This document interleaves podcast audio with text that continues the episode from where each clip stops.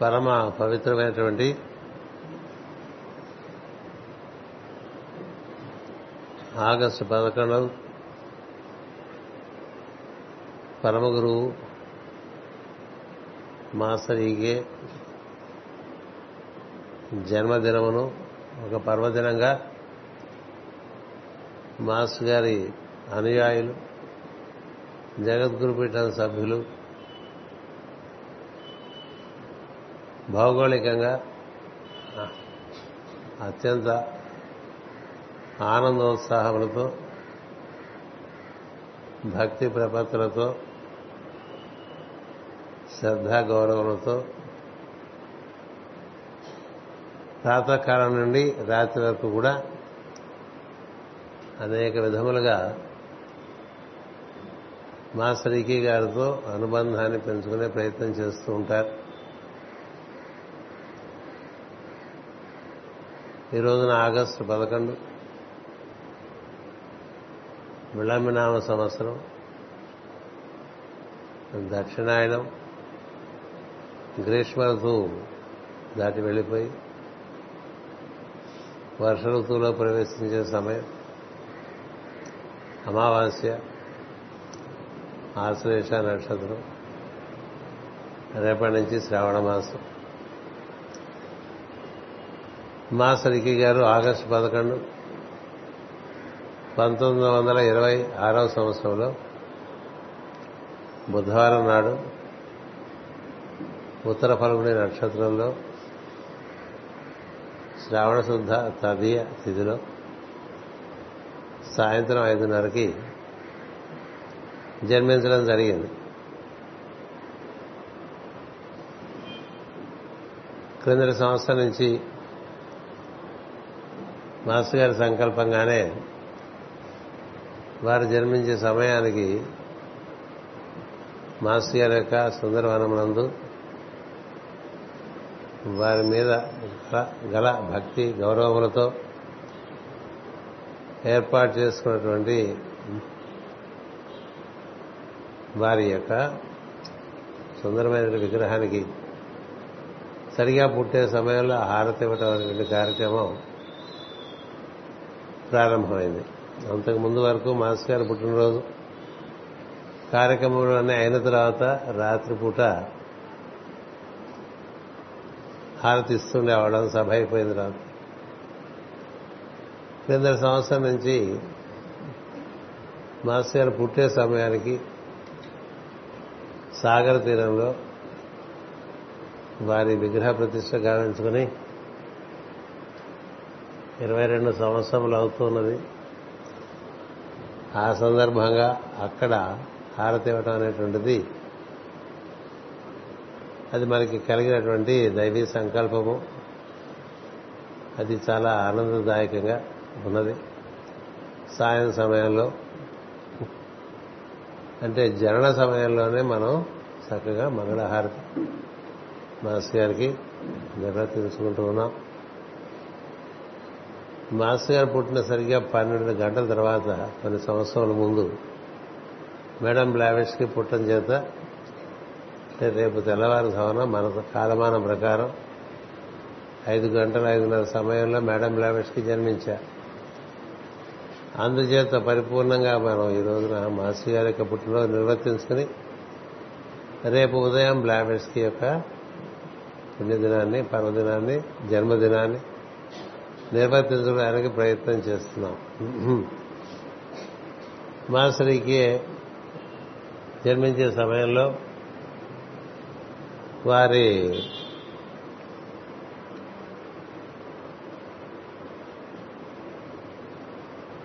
తండ్రి గారు అయినటువంటి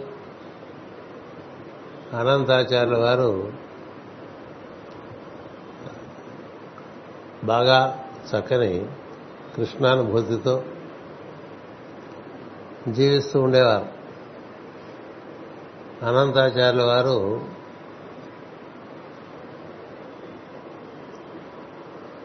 ఆ కాలంలో దక్షిణ భారతదేశంలో చాలా సుప్రసిద్ధులైనటువంటి వేద పండితులు వేదములకు శాస్త్రములకు వారు ప్రమాణంగా ఉండేవారు. ఆయుర్వేదములకు కూడా ప్రమాణంగా ఉండేవారు. వేదాంగములన్నీ కూడా పరిపూర్ణంగా క్షణంగా తెలిసి ఉండేవారు. వారు ఆయుర్వేద చికిత్స కూడా చాలా అసాధ్యమైనటువంటి రుగ్మతలను నివారించి స్వస్థత చేకూర్చిన సందర్భాలు అనేకంగా ఉంటూ ఉండేవి. వేదములకు ప్రమాణంగా జీవిస్తూ ఉండేవారు అనంతాచార్యులు వారు. వారికి గోదావరి జిల్లాలోను కృష్ణా జిల్లాలోను గుంటూరు జిల్లాలోను చెన్నపట్నంలోనూ ఆ ప్రాంతాలన్నింటిలో కూడా అనంతాచార్యుల వారంటే వేదములకు ప్రమాణంగా ఉండేవారు. వారి జీవనయానంలో వారు పరిపూర్ణంగా స్వతంత్రులై జీవించి తనకు తెలిసినటువంటి జ్ఞానమును ఆయుర్వేదమును యోగమును వేదమును సంస్కృతమును అందరికీ నేర్పిస్తూ ఒక ఉపాధ్యాయుని స్థితిలో ఉంటూ ఉండేవారు స్వచ్ఛందంగా.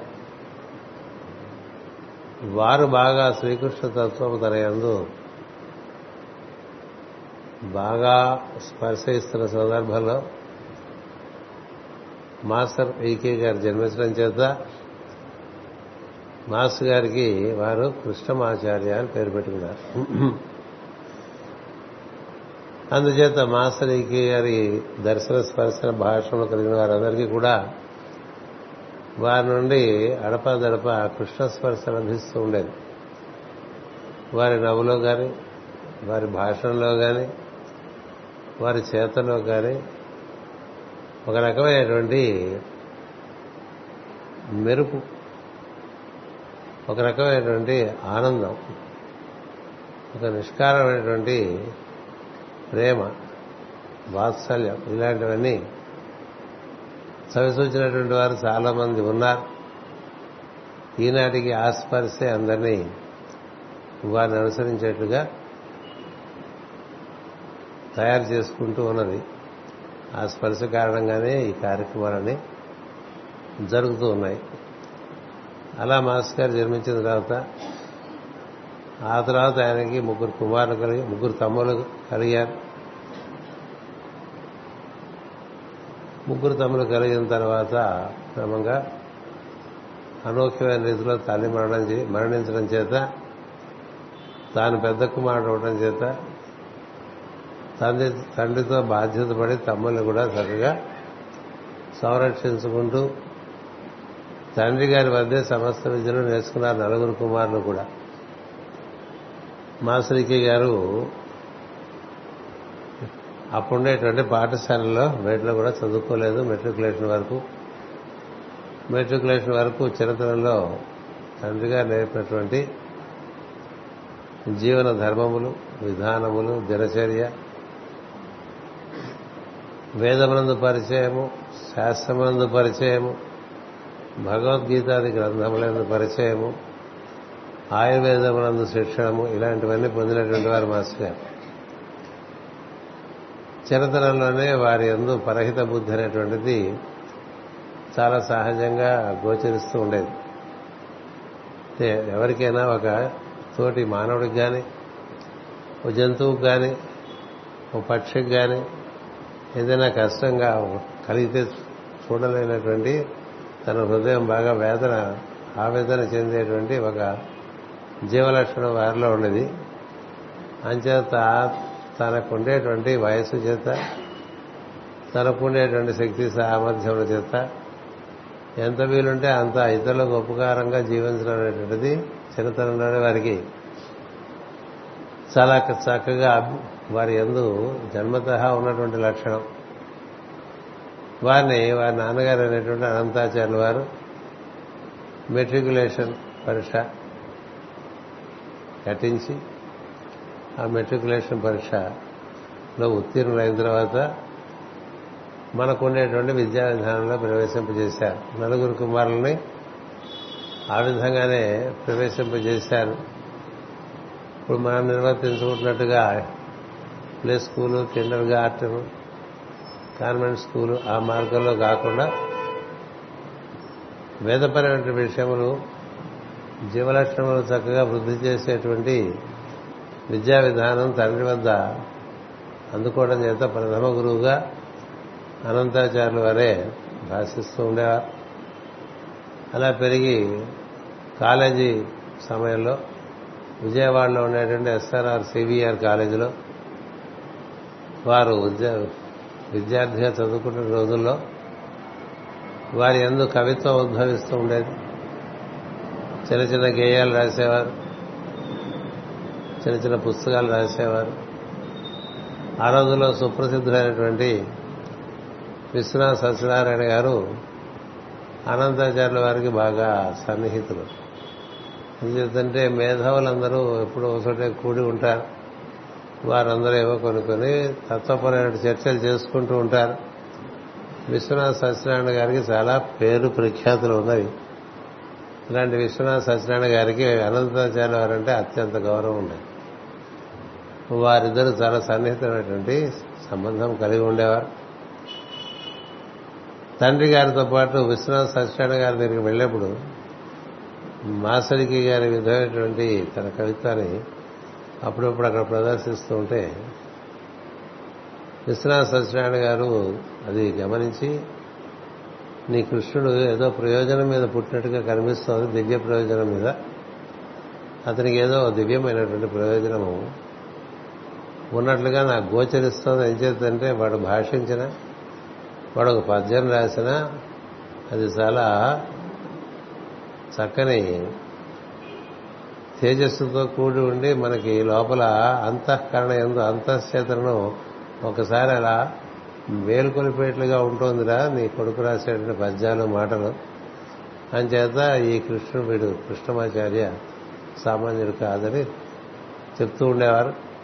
అడపదడప మాస్ గారు కూడా విశ్వనాథ సత్యనారాయణ గారి దగ్గరికి వెళ్ళి వారితో కూర్చుని వారి దగ్గర కొంత వారిదైన అనుభవాన్ని తాను కూడా పొందటం తన తన పొందుతున్న అనుభవాలను వారితో పంచుకోవడం ఇలా చేస్తూ ఉండేవారు విద్యార్థి దశలో అటుపైన మాస్ గారికి క్రమంగా ఉపనయనం అవటం వారు ఉన్నత విద్య కోసం విశాఖపట్నం రావటం.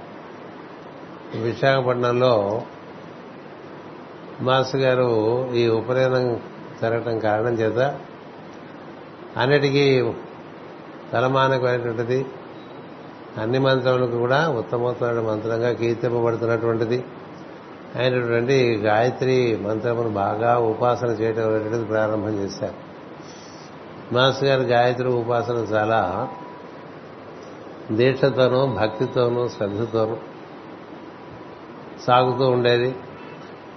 వారు యూనివర్సిటీలో చదువుకున్నప్పుడే వారు చేసినటువంటి ఉపాసన కారణంగా వారిలో వారికి కొన్ని కొన్ని విషయాలు తెలియటం అనేటువంటిది లోపల నుంచి ప్రారంభమైంది. అందుచేత ఎలా తెలుస్తుండేదంటే ఒక స్నేహితుడు వాడికి ఏం జరగబోతుందో తెలుస్తుంది. లేకపోతే దైనందిన చర్య సన్నివేశాల్లో జరగబోయే విషయాలు తెలుస్తుండే. అది ఎంత దాకా వెళ్ళిందంటే పరీక్షల్లో ఎలాంటి ప్రశ్నలు మనకి ప్రశ్న పేపర్ కింద వస్తుందో అవి కూడా తెలియటం అలా తెలియటం మాస్ గారు కొంత ఆశ్చర్యం కలిగించి ఇలా పరీక్ష పేపర్లో ఉండేటువంటి విషయాలు ముందుగా తెలియటం అనేటువంటిది ధర్మం కాదని అమ్మవారిని వేడుకున్నట్ట నాకు ఇలా సౌకర్యం కలిగితే తల్లి. అందరిలాగానే నేను చదువుకుని పరీక్ష రాస్తాను. నాకు నీ దర్శనం ఇవ్వమని కోరుకుంటూ ఉండేవారు ఎవరైనా కోరుకోవాల్సిన భగవద్ ఆరాధనలో భగవద్ దర్శనము భగవత్ స్పర్శనము వీలుంటే భగవతితో భగవంతునితో భాషణము. ఈ భగవంతుడు అంతటా వ్యాప్తి చెంది ఉన్నటువంటి ఒక తత్వం అది. ఆ తత్వము సర్వజ్ఞంతో సర్వజ్ఞత్వం కలిగి ఉంటుంది. సర్వ వ్యాపకముగా అయి ఉంటుంది. సర్వ శక్తివంతము అయి ఉంటుంది. అంచేత అది అపరిమితమైన తత్వము. దాన్ని మన ఆరాధన ఏ రూపంలో ఆరాధన చేస్తే ఆ రూపంలో మనం అనుగ్రహించడానికి వాత్సల్యపూరితమై ఉంటుంది ప్రేమతో కూడి ఉంటుంది. అదే తత్వం అమ్మవారిగా ఆరాధన చేస్తే అమ్మవారిగా నీ దరి చేరే ప్రయత్నం చేస్తుంది. అజవాగా ప్రార్థన చేస్తే అజవారిగా నీ దరి చేరే ప్రార్థన ప్రయత్నం చేస్తుంది. ఆ తత్వమే రాముడిగా ప్రార్థన చేస్తే రాముడిగా చేరే ప్రయత్నం. కృష్ణుడిగా చేస్తే కృష్ణుడిగా చేరే ప్రయత్నం. అలాగే హనుమంతుడిగా ఆరాధన చేసిన గణపతిగా ఆరాధన చేసిన నిరాకారమైన తత్వముగా ఆరాధన చేసిన ఏదో రకంగా భక్తి శ్రద్ధలు కలిగి అంతఃశుద్ధి బాగా పెరుగుతూ ఉండి మన త్రికరణముల యందు ఒక చక్కని అనుసంధానం ఏర్పడితే దాన్ని త్రికరణ శుద్ధి అంటారు. అంటే మన భావము మన భాష మన ప్రవర్తనము ఈ మూడు ఒకే తీరుగా ఉంటే అప్పుడు ఆ పైన ఉన్నటువంటి తత్వం మనలోకి అవతరించడానికి దర్శనం ఇవ్వటానికి భాషణం చేయటానికి స్పర్శనం ఇవ్వటానికి వీలు పడు మనం అనుకునే మన లోపల భావాలు ఒకటి మన మాటలు మరొకటి లౌక్యంగాను మన చేతులు మరింత లౌక్యంగాను ఉన్నాయనుకోండి అప్పుడు మనమే వంకలు తిరిగిపోయి ఉంటాం. త్రివిక్రములు అంటారు సరే అలా త్రివక్రములు ఉంటాయి మనకి.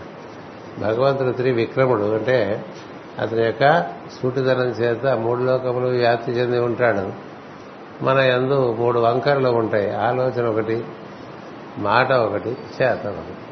ఇలా ఉన్న వాళ్ళు ఎన్నాళ్ళు ప్రార్థన చేసినా ప్రార్థనా బలం చేత ఈ వంకర్లు సరిదిద్దబడాలి. అలా సరిదిద్దబడుతుంటే క్రమంగా మనకి కొన్ని అనిపిస్తూ అనిపిస్తూ ఉండటం మొదలుపడు ఈ అనిపిస్తూ ఉండడం దగ్గర నుంచి క్రమంగా వినిపించడం దాకా వస్తుంది. వినిపించడం దగ్గర నుండి క్రమంగా దర్శనం దాకా వస్తుంది. ఆ తర్వాత ముఖాముఖి భాషణం దాకా వచ్చేస్తుంది. అందుచేత మాస్టర్ గారు వారి అందు ఉన్నటువంటి త్రికరణ శుద్ధి చేత వారికి ఉన్నటువంటి భక్తి శ్రద్ధల శ్రద్ధతల చేత వారి ఉన్నటువంటి దీక్షాబలము సంకల్ప బలము చేత అమ్మవారి ఆరాధన చేస్తుంటే గాయత్రి రూపాన్ని ఒక సూర్యుని నుండి వచ్చేటువంటి వెలుగునే గాయత్రిగా భావం చేస్తాం మనం గాయత్రి అంటే మనం పెట్టుకున్న బొమ్మ కాదు. ఏ వెలుగైతే సూర్యుడి నుంచి మన దాకా వచ్చి సూర్యమండలాన్ని అంతా కూడా చక్కగా ప్రాణమునిచ్చి ప్రజ్ఞనిచ్చి పాలిస్తుందో ఆ వెలుగే నన్ను కూడా నా ఎందు కూడా నా ప్రజ్ఞగాను నా ప్రాణంగాను ఉన్నది. అది నా ఎందు ఎంత ప్రవేశిస్తే నేను పరిమితత్వం నుంచి అపరిమితత్వంలోకి అంత వ్యాప్తి చెందుతూ ఉంటాను. ఆ దృష్టితో ఉపాసన చేయాలి. అది మాస్గా చేసే ఉపాసనలో వారికి తనిఖీ తీరక యూనివర్సిటీలో చదువుకునే రోజుల్లో వారాంతానికి అలా యోగాశ్రమానికి వెళ్ళి అక్కడ సముద్రానికి ఉన్ముఖంగా ఉండేటువంటి ఒక రావి చెట్టు కింద కూర్చొని అలా చాలా కాలం ప్రార్థన చేస్తుండేవారు. శుక్రవారం సాయంత్రం వెళ్తే శుక్రవారం రాత్రి శనివారము శనివారం రాత్రి ఆదివారము ఆదివారం రాత్రి కూడా ఈ విధంగా మూడు రాత్రులు రెండు పగళ్ళుగా ఆయన ఉపాసన సాగి మళ్ళీ సోమవారం పొద్దునే యూనివర్సిటీ హాస్టల్కి వచ్చి అక్కడి నుంచి వారు తన విద్యాభ్యాసాన్ని కొనసాగిస్తూ ఉండేవారు యూనివర్సిటీలో. ఎంఏ తెలుగు చదువుకు అంచేత వారి యొక్క వారి ఎందు మహిమ చేరటానికి కారణము వారు చేసేటువంటి ప్రయత్నం. వస్తుత తాను అంతకు ముందే చాలా కొంత ఉత్తమమైన సంస్కారములు కలిగి ఉండటం చేత ఒక వేద పురుషుని ఇంట్లో పుట్టి ఒక యోగి ఇంట్లో పుట్టడం జరిగింది. అది మనకి భగవద్గీతలో ఆరో అధ్యాయంలో చెప్తారు. అంతకుముందు జన్మలో యోగాభ్యాసం అది గావించి కొంత ఉత్తీర్ణత పొందిన వారు మరలా జన్మ తీసుకున్నప్పుడు సత్సంపద కలిగినటువంటి శ్రీమంతుడి ఇంట్లో కానీ లేకపోతే బాగా యోగాభ్యాసం జరిగేటువంటి కుటుంబంలో కానీ మళ్ళీ జన్మిస్తారు అలా జన్మించిన మాస్టర్ గారు ఇరవై ఏళ్ళకలా వారి ఎందు గాయత్రి మాత సిద్ధించేటువంటి ఒక స్థితికి వచ్చారు. మనంతా కూడా పిల్లలకు ఉపనయనం చేస్తుంటాం చాలా ఉత్సాహపడి. ఊరికి ఆ రోజు వరకే ఆ ఉత్సాహం ఆ మరణానికి గాయత్రి మంత్రం ఉపాసన ఉండదు ఉండదు. తల్లిదండ్రులు దాని ఎందు శ్రద్ధ వహించరు పిల్లలకి శ్రద్ధ ఉండదు. ఏదో ఫ్యాషనబుల్గా ఉపనయనం చేసేస్తూ ఉంటాం. చిన్నపిల్లలకే చేసామని కూడా చాలా సంతోషపడిపోతూ ఉంటాం. మా అబ్బాయికి ఏడో ఏటో చేశాం. మా అబ్బాయి తొమ్మిదో ఏటకే చేశాం. మా అబ్బాయికి పదకొండో ఏట చేశాం. చేసా బాగా తర్వాత ఏడు పరిస్థితి? ఆ తర్వాత ఏం జరిగింది ఆ పిల్లవాళ్ళు? తిగదా లెక్క. మాస్టర్ గారికి ఉపనయనం చేస్తే ఇరవై ఏళ్ళకి గాయత్రి సిద్ధించిన పరిస్థితి అది చాలా గొప్ప విషయం. అటు పైన వారు ఇక్కడ ఎంఏ తెలుగులో ప్రథమ శ్రేణిలో ప్రథముడిగా ఉత్తీర్ణులయ్యారు.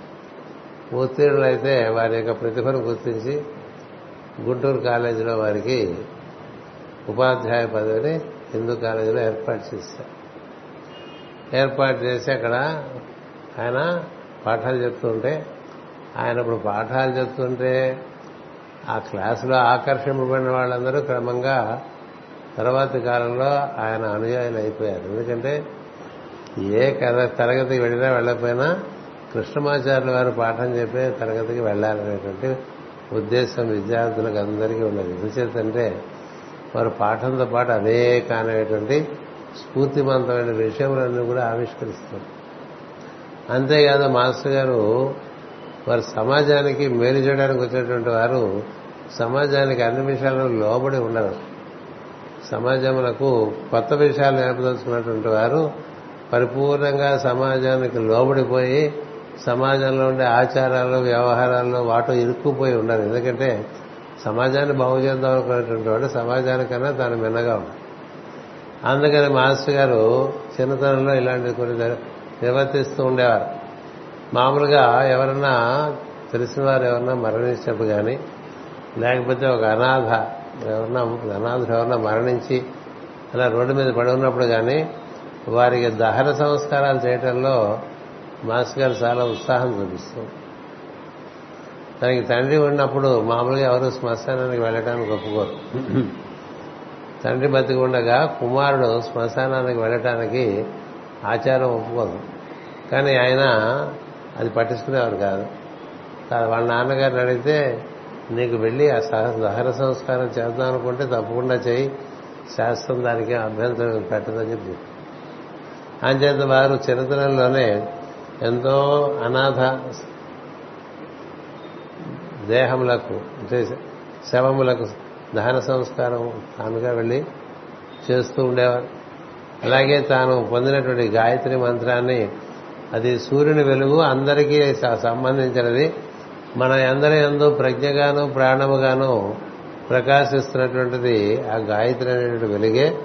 అంచేత ఈ గాయత్రి మంత్రాన్ని అందరూ చేసుకోవచ్చు అంటే బాలురు వృద్ధులు స్త్రీలు అన్ని అందరూ స్వచ్ఛ చక్కగా పలకిన పలకగలిగిన వారందరూ కూడా ఈ గాయత్రి మంత్రాన్ని చక్కగా గానం చేసినటువంటిది మరొక విప్లవాత్మకమైనటువంటి పద్ధతుల్లో మాస్ గారు చిరతనం నుంచి ప్రారంభించారు. ఎంచేతంటే భగవంతుడు అందరికీ కావాలి అందరూ భగవంతుడి వారే కాబట్టి భగవంతునికి చేరువయ్యే మార్గంలో ఇది అత్యంత ఉత్కృష్టమైనటువంటి మార్గం అని ఈ మంత్రాన్ని ఇచ్చినప్పుడు ఇది అందరికీ దక్కాలి కదా అనేటువంటిది వారి ప్రధానమైన భావం.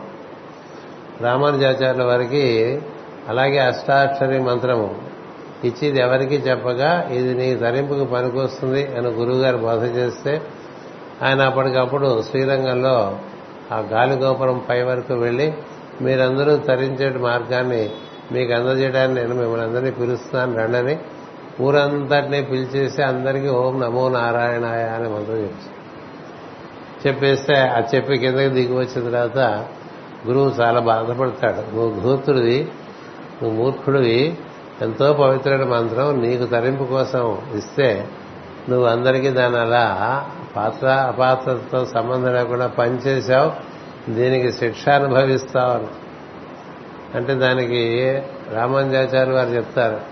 అంతమంది తరిస్తే నేను ఒక్కడిని శిక్ష అనుభవించడానికి సంసిద్ధుని నిజానికి రామానుజాచార్యులు గారు ఈ రోజున కూడా ఇప్పుడు వెయ్యి ఒక సంవత్సరం నిర్వర్తించుకుంటున్నాం వారి సంస్మరణార్థం కదా? ఎందుచేతంటే లోకానికి పనికొచ్చేది అందరికీ పంచాలి తప్ప తనొక్కరే దాచి ఉంచుకోవడం అనేది మార్గం కాదు. మనకంటూ ఏదైనా ఓ జీడిపప్పు పొట్టలో ఇచ్చారనుకోండి మనమే తినేస్తే కడుపు నొప్పి వచ్చేస్తుంది. ఆ చుట్టుపక్కల ఉండే వాళ్ళందరికీ పంచాం అనుకోండి అందరికీ ఆకలి తీరుతుంది మనకి కడుపు నొప్పి రాదు. అది మామూలుగా కామన్ సెన్స్ సంబంధించిన సమ విషయం. అలాంటి దివ్యమైన విషయాన్ని నీకు అందించినప్పుడు నాకొక్కడికి అనుకోకుండా పంచడం అనే సాంప్రదాయం అనుగ్రహ మార్గం ఉంది. పాత్ ఆఫ్ గ్రేస్ అని ఉంటుంది రామానుజాచార్య వారు దాన్ని నిర్వర్తించి చూపించారు. అలా మాస్టర్ గారు కూడా ఈ గాయత్రి మంత్రం అందరికీ తనతో కూర్చుని గాయత్రి మంత్రం చేసుకునేవారు. స్త్రీలు కావచ్చు పురుషులు కావచ్చు పిల్లలు కావచ్చు ఎవరైనా గాయత్రి మంత్రం చేసుకోవచ్చు. అంతేకాదు మనం మనం మ్లేచ్ఛలని మన చే పిలువబడుతున్నటువంటి పాశ్చాత్యులందరికీ కూడా ఆ మంత్రాన్ని పనిచేస్తాయి పరమ గురువులు కూడా గాయత్రి మంత్రాన్ని మొత్తం భూగోళం అంతా కూడా పనిచేస్తారు ఎందుచేతంటే ఏదైతే మానవాళికి ఉత్తీర్ణత కలిగిస్తుందో దాన్ని అందించడమే ఒక లోకహితం చేసేటువంటి ఒక పురుషుని యొక్క లక్షణం. అంతేగాని సమాజంలో కొన్ని వక్రత చెందినటువంటి కొన్ని సాంప్రదాయాలకు లొంగిపోయి తదనుగుణంగా జీవించడం అనేటువంటిది ఆయనలో ఉండేది కాదు మాస్టర్ గారు. వారు పుట్టడం వైష్ణవ కుటుంబంలో పుట్టినప్పటికీ కూడా కేవలం వైష్ణవాచారములకే తను తాను పరిమితం చేసుకోకుండా వారు శైవారాధన చేశారు. మాకు అందరి చేత అభిషేకాలు చేయించారు వారు చేసేవారు. అలాగే శక్తి ఆరాధన చేసేవారు గణపతి ఆరాధన చేసేవారు అన్ని రకమైన ఆరాధనలు చేసేవారు. రామకృష్ణ పరమస్ కూడా అలాగే చేశారు. అంచేత దైవము ఎన్ని రూపంలోనైనా ఈ భూమి మీద అవతరించి ఉండవచ్చు ఎన్ని రకములుగా అయినా బోధనలు చేసి ఉండొచ్చు. అంచేత ఎవరు చెప్పారని కాకుండా ఏమి చెప్పారనేటువంటిది మనం భావన చేసినట్టయితే మనకు అందులో ఉండే సందేశం వస్తుంది. అంటే వీరు చెప్పారు వారు చెప్పారని కాదు ముఖ్యం.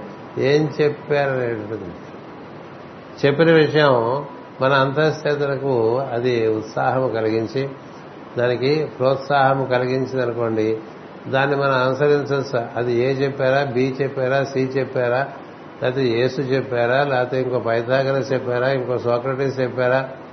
ఎవరైనా చెప్పవచ్చు. చెప్పిన విషయం మంచిదై అది నీ అంతఃచేతనకు ఒక ప్రోత్సాహాన్ని ఇచ్చేట్టుగా ఉంటే దాన్ని నువ్వు అనుసరించడం వల్ల నీకు వృద్ధి కలుగుతుంది. అంతేగాని వాళ్ళు చెప్తేనే చేస్తాను వీళ్ళు చెప్పిందే చేస్తానంటే అన్ని విషయములు అందరి ద్వారా చెప్పడానికి వీలు పడకపోవచ్చు భగవంతుడు. అంచేతే భూమి మీద అనేక మహాత్ములు జన్మించడం జరిగింది. అనేకానేక విధములుగా సత్యమును ప్రతిపాదించడం జరిగింది. ఋషుల కాలంలోనే వాళ్ళు చెప్పారు ఏకం సత్ విప్రా బహుదా వదంతి.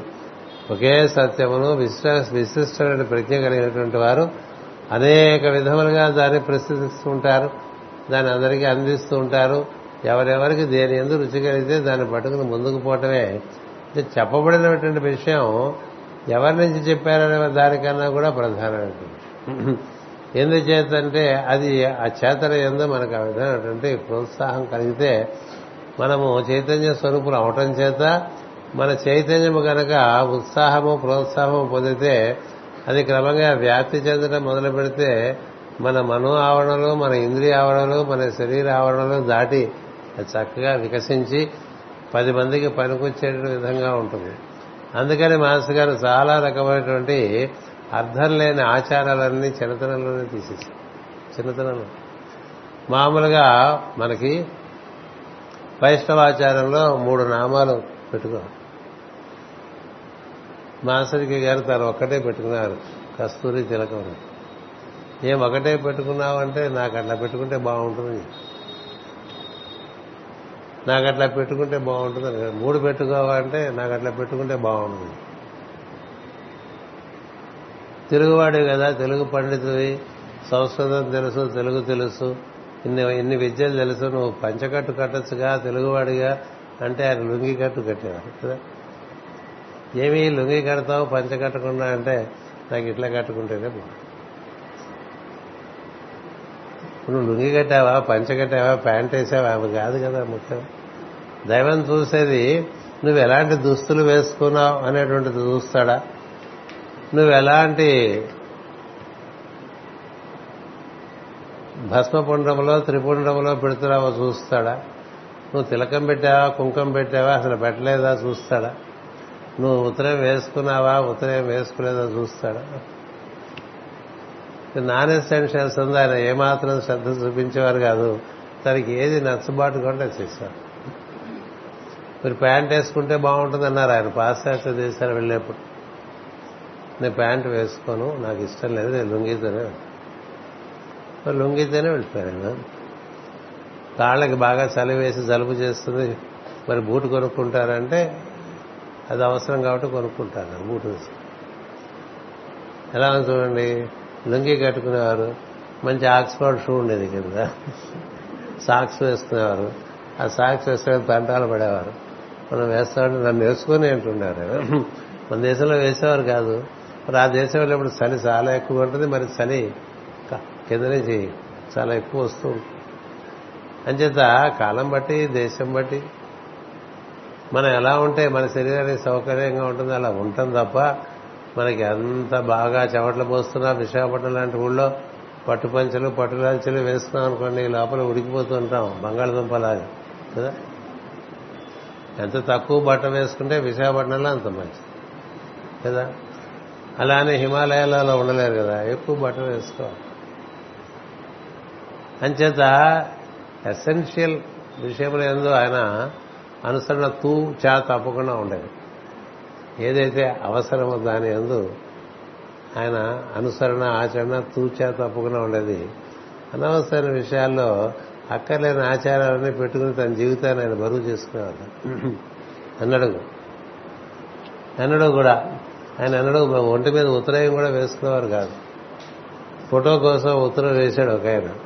ఇస్తే ఆ ఉత్తరం వేసుకున్న ఫోటో అంటే ఆయన చాలా విసుగ్గా ఉంది ఇదేమిటో? ఈ భాగవతారాలే ఈ బొమ్మ నాకు అంటున్నాడు ఈ భాగవతారాలు ఈ బొమ్మ ఏమిటో నాకు నేను హాయిగా తెలసక్క వేసి కూర్చునేవాడు నేను.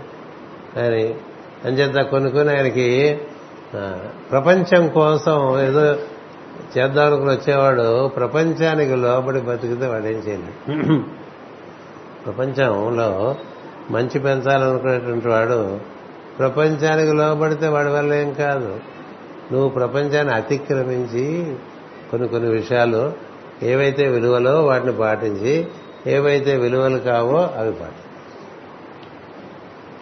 అందుకని విలువలేవి విలువలేవి కానివేవి తెలియకుండా అన్నిటికీ మనం రొష్టు పడుతున్నాం అనుకోండి అసలు సమయ విషయానికి సమయం ఉండేది. అందుకని మాస్గా గారు నువ్వు ప్యాంట్ వేసుకుని ప్రార్థన చేస్తున్నావా? చొక్కా విప్పేసి ప్రార్థన చేస్తున్నావా? అవన్నీ నాకు ముఖ్యం కాదు ప్రార్థన చేయటం ముఖ్యం. కింద కూర్చుని ప్రార్థన చేస్తున్నావా? కుర్చీలో కూర్చుని ప్రార్థన చేస్తున్నావా? అది నా ముఖ్యం కాదు. నువ్వు లోపల ఎక్కడ కూర్చుని ప్రార్థన చేస్తున్నావు అనేటువంటిది ముఖ్యం.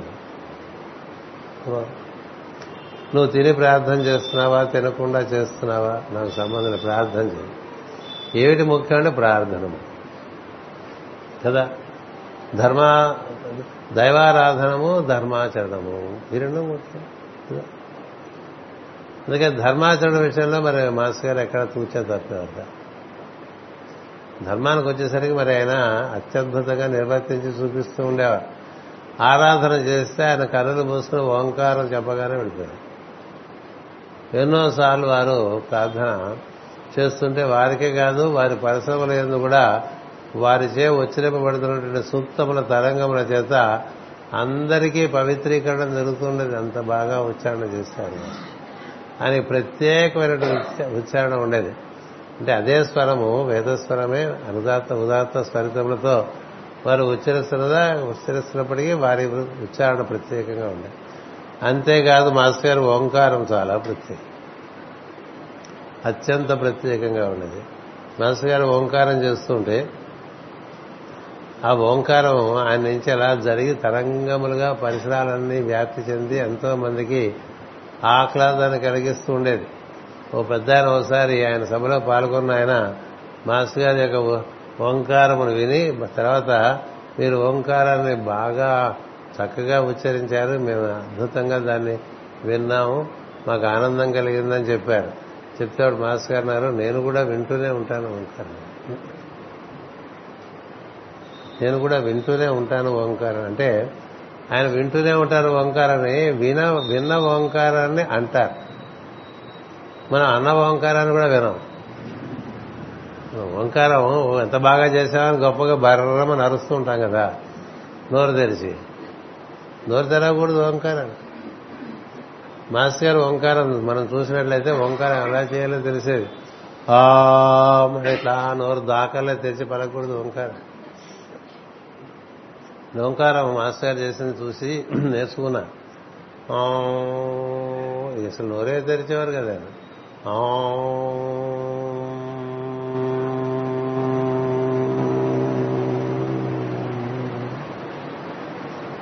నీ నిశ్వాస నుంచి వచ్చేటువంటి శబ్దము అది ఇట్లా నోట్లోంచి బయటకు వచ్చేయకూడదు. అది అలా మూతకు వెళ్ళి భూమధ్యాన్ని స్పృశించి ఆజ్ఞను స్పృశించి సహస్రాల మీదుగా బయట అలాంటి ఓంకారం వల్ల ఉద్ధారణ తప్ప ఊట్లే అరిస్తే వస్తుంది.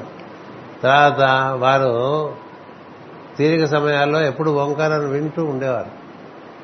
ఓంకారాన్ని వినటమే. మనం నిశ్శబ్దం బాగా పాటిస్తే ఓంకారం వినిపించేటువంటి ఒక స్థితి ఉన్నది. ఎప్పుడు మనసు నిండా భావాలతో అలా గిలగిల గిలగిల గిలగిల గిలగిల ఆడిపోతున్నాం అనుకోండి ఓంకారం కాదు కదా ఏమీ తలకాయ బరువెక్కిపోయి పిచ్చెక్కిపోయి అక్కడి నుంచి భరించలేక వాళ్ళే వెళ్ళి కోపడుతూ తిడుతూ అరుస్తూ ఉంటారు. నిజంగా ఓంకారాన్ని వింటాం అనేటువంటిది ఎప్పుడు వీలుపడుతుందంటే నీ ఎందు నీ మనసు చప్పుళ్ళు చేయటం మానేస్తాను నీ ఎందు నీ మనసు రకరకాల చప్పుళ్ళు చేస్తుంటుంది కదా. ఎంతో నాయిస్ క్రియేట్ చేస్తుంది. అందుకనే కదా మాస్ గారు రాసిచ్చారు may we speak the silence without breaking it. May the sound I utter reveal the light in me. May I listen to it while other speak. May the silence in and around me present itself. కదా? The silence which we break every moment. ఇవన్నీ ఎక్కడి నుంచి వస్తాయండి? ఆయన ఎందవి నిత్యం అనుభూతి చెందే విషయములే ఆయన లిఖితం లేఖనం చేసి మనకి ఇచ్చారు కదా? అంచేత లోపల నీకు మనసు చప్పుళ్ళు ఆగిపోతే వినిపించేది నాదము. అదే ప్రణవనాదము. ఆ ప్రణవనాదమే ప్రాణాన్ని కూడా నివర్తిస్తూ ఉంటుంది. ఆ ప్రాణవనాదాన్ని ఆశ్రయించినటువంటి ప్రాణము చాలా చక్కగా చురుకుగా పనిచేస్తుంటుంది ప్రజ్ఞ కూడా చురుకుగా పనిచేస్తూ ఉంటుంది. అంచేత వారి ఓంకారం వల్ల ఉండేది. ఓంకారం ఆవుమనాల ఔమనాల ఇవి రకరకాల వికారాలు చాలా చేస్తుంటారు. ఏమనద్దు వింటే తెలుస్తుంది. లోపల జరుగుతోంది ఓంకారం. జరిగే ఓంకారాన్ని వినాలంటే నీ మనసు లోపల ఉండేటువంటి స్పందన మీద నువ్వు లగ్నం చేస్తే ఆ స్పందనం లోపలికి దీన్ని తీసుకెళ్తే లోపల సూక్ష్మ స్పందనాన్ని చేరితే సూక్ష్మ స్పందన ఇంకా లోపలికి వెళ్తే నీకు లోపల వినిపించేదంతా ప్రణవనాదం ఆ నాదాన్ని విని నువ్వు ఓం పలికావు అనుకో దానికి దాన్ని శృతి చేస్తున్న పలుకుతావు అంటే మన చోటి శృతి పెట్టి పెట్టుకుని దాని ప్రకారం పాడుతూ ఉంటారు లోపల శృతి ఉన్నది. ఆ శృతిని అనుసరించి ఆయన ఓంకారాన్ని పలికేవారు. మరి అలా నేర్పారు ఓంకారం. ఓ అనేవారు కాదండి ఓ రకరకాల వికారాలు ఓంకారం. అలా ఉండదు లోపల జరిగే నాదం. ప్రపంచం అంతా రకరకాల ఓంకారం. నేను నేను వెళ్ళిన చోడలా ఓంకారాన్ని సరిదిద్దా? అలా కాదు ఓంకారం చేయాలి. అలా కాదు. అంచేత ఇలాంటివి ఇది చేయటం వల్ల అవి అనుసరించే వాళ్ళలో మరి ప్రవర్తనలో పరివర్తన వస్తుంది. ఊరికే అట్లా రెండు కొట్టుడు కొడుతుంటే పరివర్తనే వస్తుంది. పరివర్తన. అందుకనే వారు సూక్తాలు చదువుతున్నప్పుడు సూక్తం చదవటం కాదు చదివేది వింటూ ఉండాలి. నువ్వు చదివే సూక్తం నువ్వు వింటూ ఉండాలి. నువ్వు కేశవాయ స్వాహ నారాయణ స్వాహ అని ఇరవై నాలుగు నామాలు పలికే ఎన్ని నామాలు విన్నావు నువ్వు? నువ్వు పలికేది నువ్వు వింటే నీ లోపల అవతరణం జరుగుతుంది. నీ పలికేది నువ్వు వింటలేదనుకో ఎన్ని చదివితే లాభం? ఒకసారి ఎవరు అతిరుద్ర యాగం అని మాకు ఈ ఊళ్ళో చాలా గొడవ చేస్తుండేవాడు. ఒకప్పుడు ఒక ఆయన శర్మగారు మాటి మాటికి వచ్చి ఏదో డబ్బులు అవి కలెక్ట్ చేసుకెళ్తూ ఉండేవాడు. మంచి పని కదా అని. మాస్టర్ గారికి చెప్పొచ్చా ఇలా కాగితం అతిరుద్ర యాగం అంటే ఏ విషయంలోనూ అతి పనికి రాదన్నారు ఏ విషయంలోనూ అతి పనికిరాదు మితంగా ఉండాలి. అంతే కదా అతి సర్వత్రా వర్జయతని మన సంస్కృతంలో సూక్తి ఉంది. ఏది అతిగా చేయకూడదు. ప్రార్థన అతిగా చేయకూడదు. అన్నం అతిగా తింటే ఏమిటో ప్రార్థన అతిగా చేసినా అంతే. ఎంతేతంటే నీకు ఇప్పుడు ఎంత అవసరం అంతవరకే అది. అదే అతిగా చేసావనుకో ఉండేటువంటి లోపల ఉండేటువంటి చేతన అస్తవ్యస్తం అయిపోతుంది అలా జరగకూడదు.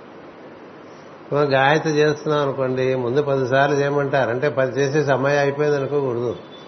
పది చేస్తే తర్వాత పోనీ పదహారు చేద్దామా అనిపిస్తే పదహారు చేయి. పదహారు చేస్తుంటే పోనీ పద్దెనిమిది చేద్దామా అనిపిస్తే పద్దెనిమిది చేయి. పద్దెనిమిది చేస్తుంటే ఇరవై నాలుగు చేద్దామంటే ఇరవై నాలుగు చేయి. అట్లా నూట ఎనిమిది కూడా చేసుకో. అనిపిస్తే చెయ్యి లోపల నుంచి అనిపించాలి. ఎంతసేపు మనం చేసే ఆరాధన మనలో ఉండేటువంటి త్రికరణ శుద్ధి బట్టి మన అంతఃచేత నుంచి మనకి చక్కగా దారి చూపిస్తుంటుంది. దాన్ని అనుసరించుకుంటూ మనం వెళ్తుంటే మనం క్షేమంకరంగా వెళ్తూ ఉంటాం. లేకపోతే వాడు చేస్తున్నాడని మనం చేస్తే మనం చేస్తున్నామని ఇంకా వాడు చేస్తే బాగా పిచ్చులు వెరులు ఎక్కుపోతుంటాయి పక్క వాళ్ళు ఏంటో లలిత చేస్తున్నారని మన ఇంటో చేయకూడదు. నీకు లలిత చేద్దామంటే లలిత పక్క వాళ్ళు చేస్తున్నారు ఎప్పుడు లలిత సహస్రం అంటే వాళ్ళకి అది అవసరం వాళ్ళు చేసుకుంటున్నారు. నీకు అవసరమా కాదా నువ్వు చూసుకో. అందుకని మాస్టర్ గారు ఎప్పుడు అంటున్నారు ఏమడిగినా కదా ఇది నీకు అవసరమా అని అడిగేవారు. అవసరమా?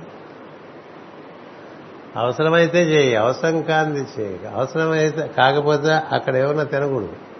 మనకు అవసరం లేదు కదా ఇప్పుడు ఎందుకు తింటాం? అవసరం లేదు చూడకూడదు అవసరం లేదు వినకూడదు అవసరం లేనా విషయాల్లో మనం దూరకూడదు. ఇలా మనం పెరగాలి ఇలాంటి సంస్కరణలు మాస్ గారు చాలా బాగా చేస్తున్నారు. బాగా చేస్తున్నారు. అంతేకాదు మరొక ముఖ్య విషయం చెప్తాను మీకు. మేము ఒకసారి పంతొమ్మిది వందల డెబ్బై నాలుగులో డెబ్బై ఐదులో ఈ రామ్నగర్లో రామాలయం కట్టుకుంటా మా సాయం చేయమంటే చేయంటే గుడి కట్టి విగ్రహాలు ఇచ్చి వారు అడిగితే తొమ్మిది రోజులు అక్కడ నేను నా భార్య వెళ్ళి తొమ్మిది రోజులు కూర్చుని పూజలు చేసి అక్కడ రామ ప్రతిష్ట అంతా అయిన తర్వాత మాస్టర్ గారి దగ్గరికి వెళ్ళారు. వెళ్తే వారు అక్కడ ఒక చిన్న ఇప్పుడు అక్కయ్యపాలెం కొండ మీద ఒక పాక ఉండేది. అక్కడ అక్కడ ఉపన్యాసం చెప్తుండే. అక్కడ కృష్ణస్వామి అని ఒక సోదరుడు ఉండేవాడు. అక్కడ ఉపన్యాసం చెప్తున్నారు అప్పుడు నేను అక్కడ వెళ్ళా. అయితే ఏమో ఈ మధ్య కనబట్టలేదు అని అడిగాను అడిగితే ఇలా రామాలయం ఇలా ఇలా జరిగింది అంతే గుడి కట్టావా అన్నారు. నవ్వుతూ అంటే నవ్వాను. మన మార్గం గుడి లోపల కట్టుకునే మార్గం బయట కట్టేది. మన మార్గం గుడి లోపల కట్టుకునే మార్గం లోపల గుడి ఏర్పాటు చేసుకుంటే లోపలికి వాడే దిగి వచ్చి పనిచేస్తాడు నువ్వే ఒక గుడిగా ఏర్పడితే నీలోకి దైవం దిగి వచ్చి పనిచేస్తాడు ఇంక ఉన్న గుళ్ళు చాలా కొత్త గుళ్ళు ఎందుకయ్యా అన్నాడు. ఉన్న గుళ్ళు చాలక కొత్త గుళ్ళు ఎందుకు? ఎక్కువగా గుడ తిరిగేవారు కాదు మాస్టర్ నిన్ను గుడిగా నేను నిర్మాణం చేసుకోవటం ముఖ్యం తప్ప నువ్వు గుళ్ళు ఏర్పాటు చేసి వాటి చుట్టూ నువ్వు పెరుగుతూ కాలాన్ని వృధా చేసుకోవడం అంటే ఒప్పుకునేట్టున్నారు అది చాలా విచిత్రమైనటువంటి మార్గం. అంటే నువ్వే గుడిగా మారు బయట గుడి కడితే బయట గుడి కట్టద్దని నేను అంటలేదు ఇప్పుడు చాలా గుడి దేశంలో ఆ గుళ్ళన్నీ ఏమవుతుంది ఉన్న గుడిని ఉద్ధరిస్తే మంచిది కదా. కొత్త గుడి సరే అయిపోయింది ఏదో అయిపోయింది గుర్తుపెట్టుకో అన్నారు. అందుకని ప్రత్యేకంగా గుళ్ళు కట్టే కార్యక్రమాలు జగద్గురు పీఠంలో ఉండవు. ఎవరైనా గుడి కట్టుకుందామంటే లోపల గుడి కట్టుకో. కాలము దేశము కర్తవ్యం అనుసరించి ఏదైనా అలాంటి దగ్గరికి వస్తే అలా గుడి కట్టే కార్యక్రమం దాన్ని నిర్వర్తించాల్సిన బాధ్యత నీ వరకు నడిచి వస్తే అది తప్పకపోతే ఆ విధంగా చేయండి అంతేగాని గుళ్ళు గోపురాలు కట్టం కాదు నువ్వే గుడిగా మారిపోవాలి. నీ నుండే దైవ సేవ దైవం నీలోకే దైవం దిగి గుడిలోకి ఏ విధంగా దైవం దిగి చుట్టుపక్కల ప్రాంతాలన్నీ ప్రచోదనం చేస్తాడో అలా నువ్వు ఒక కదిలే గుడిగా ఉండాలని చెప్పారు. Mobile temple. మొబైల్. మనం నడుస్తుంటే గుడి నడుస్తున్నట్టుగా ఉండాలి ఎవరైనా మరి ఎలా ఉందండి అది? గొప్ప విషయం. మరి ఇలా ఎన్నెన్నో విషయాలు వినూతనంగా చెప్తారు మాస్టర్ గారు ఈ విధంగా గాయత్రి సిద్ధి పొందిన తర్వాత వివాహం జరిగి తండ్రి గారు ఎవరు చెప్తే వారి మెడలో తాళి కట్టేశారు మాస్టర్ మళ్ళాగా పెళ్ళి చూపులు నచ్చటాలు నచ్చపోటాలు ఇవన్నీ పెట్టుకోలేదు. ఓటే పెట్టుకున్నారు మా నాన్నగారు నిర్ణయం చేశారు నేను చేసుకుంటాను అది చాలా సేఫెస్ట్ రూట్. నీ ఎందు నీకు ధైర్యం ఉంటే అది చాలా నీ నీ తండ్రిని నువ్వు విశ్వసించడం కానీ నీ గురువు నువ్వు విశ్వసించడం కానీ దానికి చాలా ధైర్యం కావాలి. అందరూ విశ్వసించలేరు. గురుగారు పిలిచి అమ్మాయి మెళ్ళలో తాడి కట్టంటే అలా తాళి కట్టి ఆ ధర్మాన్ని నిర్వర్తించడం అందరూ చేయలేదు. విశ్వామిత్రుడు రాముడిని తీసుకెళ్ళి ఆ విల్లు చూపించి అదేదో చూడంటే అదేమైనా ముట్టుకోగానే ఆ పరమశివుడికి ఆనందం కలిగిపోయి ఇది ఇంకా తాడు ఎక్కించకుండానే ఇంటి తాడు అది విడిగిపోయింది అది శివుని యొక్క ఆనందం. సో దాంతో విశ్వామిత్ర మహర్షి చెప్పారు ఈ అమ్మాయి నువ్వు పెళ్ళి చేసుకుంటే బాగుంటుంది. అలాగే చేసుకుంటాను కానీ మా నాన్నగారిని కూడా ఒకసారి నేను సంప్రదించాను అంచేత పెద్దల నిర్ణయాలు కొన్ని కొన్ని మనం అనుసరిస్తే వాటి ద్వారా మనకు వచ్చేది మన కర్మే మన దగ్గరికి వస్తుంది. అంచేత ఆ కర్మ నిర్వర్తించుకుంటాం కదా. మనం సొంతంగా ఏదో చేయబోయి ఓదారు కూడా చేసుకుని నానా బాధపడటం కదా. ఏదైనప్పటికీ ఇప్పుడు మనకి కుంభయోగంలోకి వచ్చాం. ఎవరి నిర్ణయాలు వాళ్ళే తీసుకుంటారు. ఎవరి కర్మలు వారే ఎందుకు చక్కగా నిర్వర్తిస్తుంటారు అలాగే జరుగుగాక. అది మన కిందటి వారం ఆ విషయాలండి మన కుంభయుగ మాస్టర్ గారి గురించి చెప్పుకున్నాం.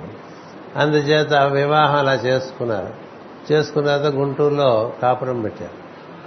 కాపురం పెట్టినప్పుడు ఆయనకి తీవ్రంగా ఇంకా గాయత్రి ఉపాసన చేయాలనిపించిందండి.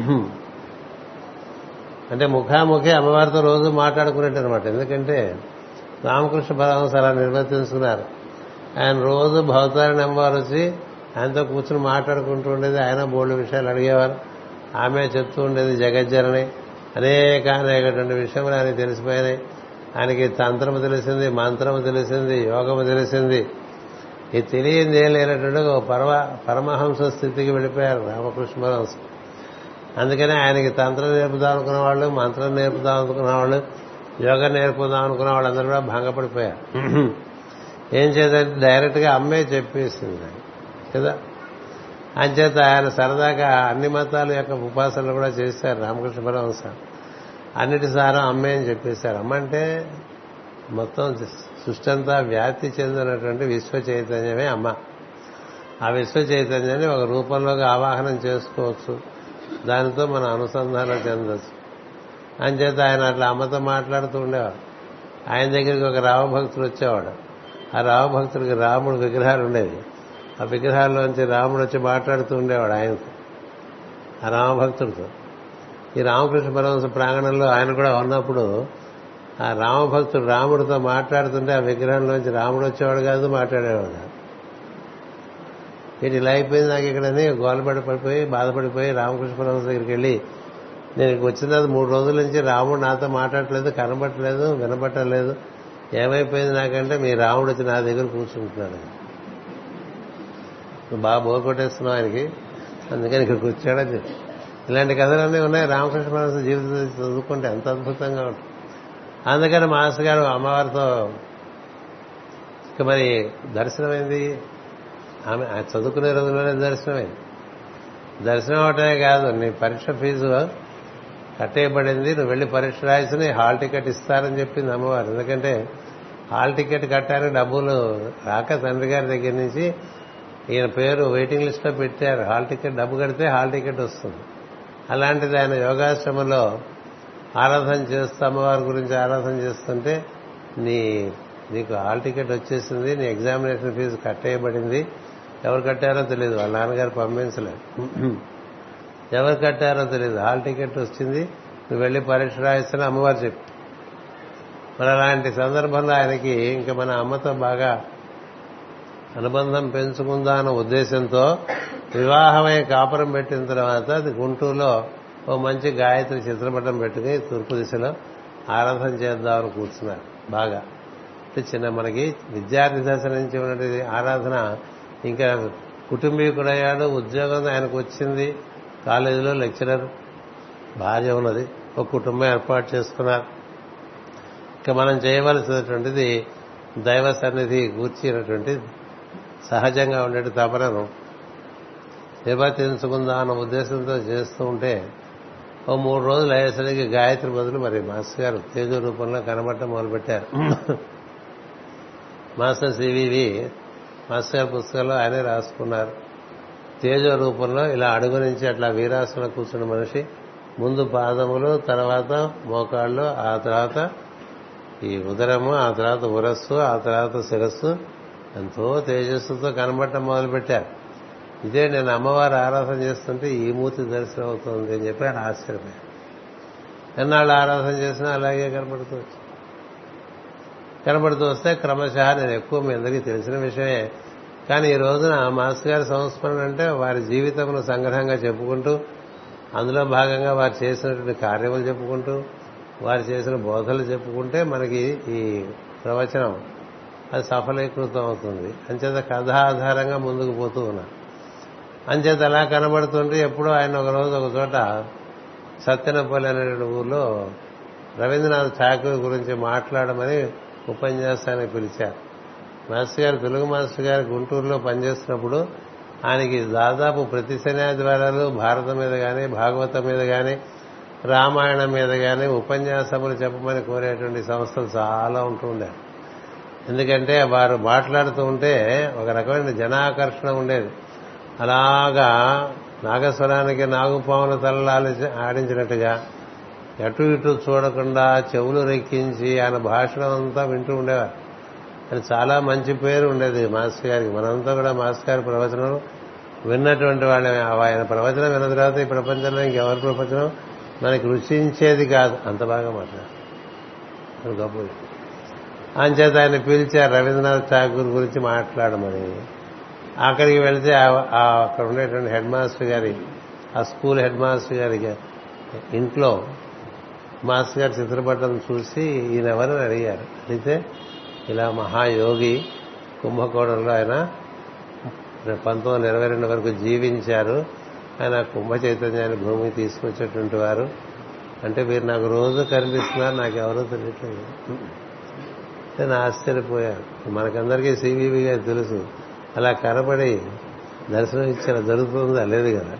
ఆయనకి తెలియదు. ఆయన కనబడటం అలా నవ్వుతూ ఉంటాం. ఆయనేమో గాయత్రిని ఆరాధన చేస్తున్నారు. మాస్టర్ కనబడేది మాస్టర్ ఇప్పుడు రోజు కనిపిస్తున్నారు ఈ విధంగా జరుగుతుందంటే అంటే మిమ్మల్ని వారు అనుగ్రహిస్తున్నారన్నమాట ఆయన చాలా మహాయోగి అని చెప్పి చెప్పారు. ఆయన ఆయన గురించి ఇంత అంత అని ఎవరు చెప్పలేరని చెప్పారు. సరే అయితే మరి ఆయన చిత్రపటం ఎక్కడ దొరుకుతుందంటే చెన్నపట్నంలో ఒక ఆయన దగ్గర దొరుకుతుంది నా పేరు చెప్పారు. నారాయణ గారా? నారాయణ. ఆయన వృద్ధాప్యంలో ఉన్నాడు ఆ నారాయణ గారు. ఆయన ఈ మాస్టర్ గారికి ఇలా మీరు ఉత్తరం రాయండి ఆయన ఫోటో పంపిస్తాడని రూపాయి పంపిస్తే ఫోటో పంపించేవాడు. రూపాయి. ముందు అర్ధ అర్ధ రూపాయి ఉండేది అంతకుముందు పావలా ఉందట మొన్న ఎవరో చెప్తున్నారు. పావలా నుంచి అర్ధ రూపాయి అర్ధ రూపాయి నుంచి రూపాయి. సో పోస్ట్ కార్డు రాస్తే వారు ఫోటో పంపించారట. అదే ఆయన నారాయణ గారు చిట్ట చివరి పంపించిన ఫోటోగ్రాఫ్. ఆ తర్వాత ఆయన పరమపదించారు ఆ ఫోటో పెట్టుకుని ఇంట్లో ప్రార్థన చేస్తుంటే క్రమంగా ఆ గాయత్రి మంత్రమే. మీకు తెలియదు కదా. చేస్తూ ఉంటే ఎదురుగుండా వారు వచ్చి మాట్లాడటం మొదలుపెట్టి మాస్టర్ సి తేజోమయ రూపం తేజోమయ రూపంలో మాస్టర్ గారు వచ్చి మాస్టర్ సివివి గారు వచ్చి మాస్టర్కి గారితో భాషణం చేయడం మొదలుపెట్టారు. ఆశ్చర్యపోయారు. ఆశ్చర్యపోయి తన మహావాక్యాన్ని ఇచ్చారు. మాస్టర్ నమస్కారం అంటాం కదా. మాస్టర్ సివివి నమస్కారం ఇచ్చారు. ఇస్తే అది చేస్తూ ఉండేవారు నియమాలు తెలిసినాయి. ఆ నియమాలు అనుసరించి చేస్తుంటే క్రమంగా మాస్టర్ గారు భాషలో మొదలుపెట్టారు. నువ్వు ఒక దివ్య కార్యానికి నేను మేమంతా ఎన్నుకున్నాం. చేత నీకు ఇష్టమైతే మాతో కలిసి పని చేయొచ్చు. అంటే అలాగే అన్నారు. అది జరిగిన తర్వాత మాస్టర్ గారుకి మాస్టర్ సివివి గారు స్పిరిచువల్ అస్ట్రాలజీ అనే పుస్తకం డిక్టేట్ చేశారు. స్పిరిచువల్ సైకాలజీ అనే పుస్తకం డిక్టేట్ చేశారు. బుక్ ఆఫ్ రిచువల్స్ అనే పుస్తకం డిక్టేట్ చేశారు. మూడు బుక్కులు సరాసరి డిక్టేట్ చేశారు. ఎన్నో విషయములు జ్ఞానపరమైనటువంటివి విశ్వానికి సంబంధించిన అనేక అనేక విషయములు చెప్తూ ఉండేవారు మాస్టర్ సివి గారు మాస్టర్ గారికి. అప్పుడు నియమం ఇప్పుడు అప్పుడు ఒక నియమం ఏమిటంటే మనం ప్రార్థన చేస్తున్నప్పుడు మనకన్నీ ఈ లోకల్ ఇష్యూస్ తప్ప పెద్ద భావాలు రావు కదా. కానీ మాస్ గారు అని చెప్పారంటే నీకు అతీతమైన భావములు రావచ్చు ప్రార్థనలో.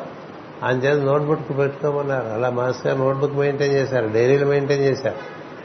అందులో మాస్ గారు చెప్పిన విషయాలు తేదీ వేసి వారం వేసి సమయం వేసి అందులో రికార్డ్ చేసుకుంటూ ఉండేవారు. అందులో ఇలా కోపియస్ డిక్టేషన్స్. మాస్టర్ సివి మరి ఆ స్పిరిచువల్ అస్ట్రాలజీ పుస్తకం ప్రపంచం అంతా కూడా ఇలాంటి పుస్తకం లేదనేటువంటి ఒక ప్రసిద్ధి అలాగే బుక్ ఆఫ్ రిచువల్స్ పాశ్చాత్య దేశాల్లో అద్భుతంగా వాళ్ళు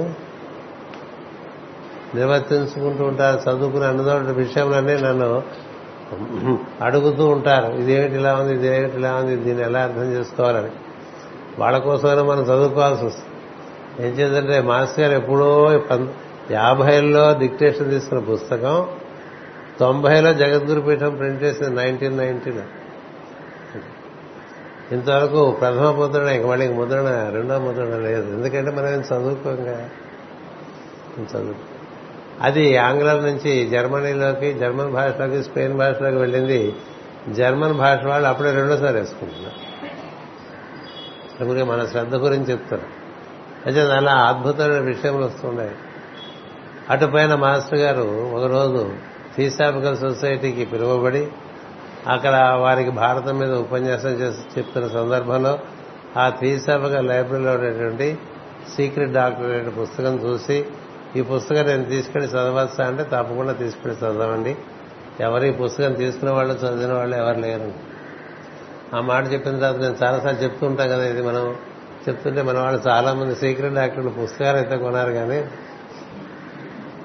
అదేం అలా ఎక్కే విషయం. చాలా అనుగ్రహం కావాలి. చాలా రకమైనటువంటి అంతఃక్షేత్రంలో ఒక రకమైనటువంటి మెలకు ఉండాలి. అంటే లోపల నుంచి అర్థమైన విషయాలు బయట చదువుతుంటే లోపల నుంచి అర్థం అవుతుంది ఆ పుస్తకం. అది సీక్రెట్ అందులో. నీకు బయట భాష చదివితే అర్థం అవదు వాట్ ఈజ్ సీక్రెట్ డాక్టర్ అంటే when you read that book from within you get the teaching revealed to సరే వారు చదువుతుంటే ఆయనకు మొదట్లో మాస్ గారు కురుకుడు పడ కురుకుడు పడకపోతే మాస్ గారు అట్లా అర్ధరాత్రి వెళ్ళటం ఆ గుంటూరులో ఆ శంకర విలాసలో టీ తాగి తిరిగి వస్తుంటే ఒక ఆజానుభావమైనటువంటి ఒక రూపం గడ్డం పెంచుకున్నటువంటిది తెల్లటి గడ్డం జేబులో పెన్ను పెన్ను కారిన మరక ఎదురుగుండా వచ్చి మీకు అందరికీ తెలిసిన విషయమైనా మనం చెప్పుకోవాలి ఇవన్నీ ముఖ్యమైన ఘట్టాలు కాబట్టి. చెప్పి do you mind I'm hungry do you mind offering me something అని అడిగాడండి ఇంగ్లీష్. అడిగితే మాస్టర్ గారు రెండు గంటల రాత్రి సమయం అది. ఇప్పుడు ఎవరు ఈ రాత్రిపూట ఆకలిగా ఉంటున్నారు అని పెద్ద ఆయన ఒక ఆయన అడిగారు.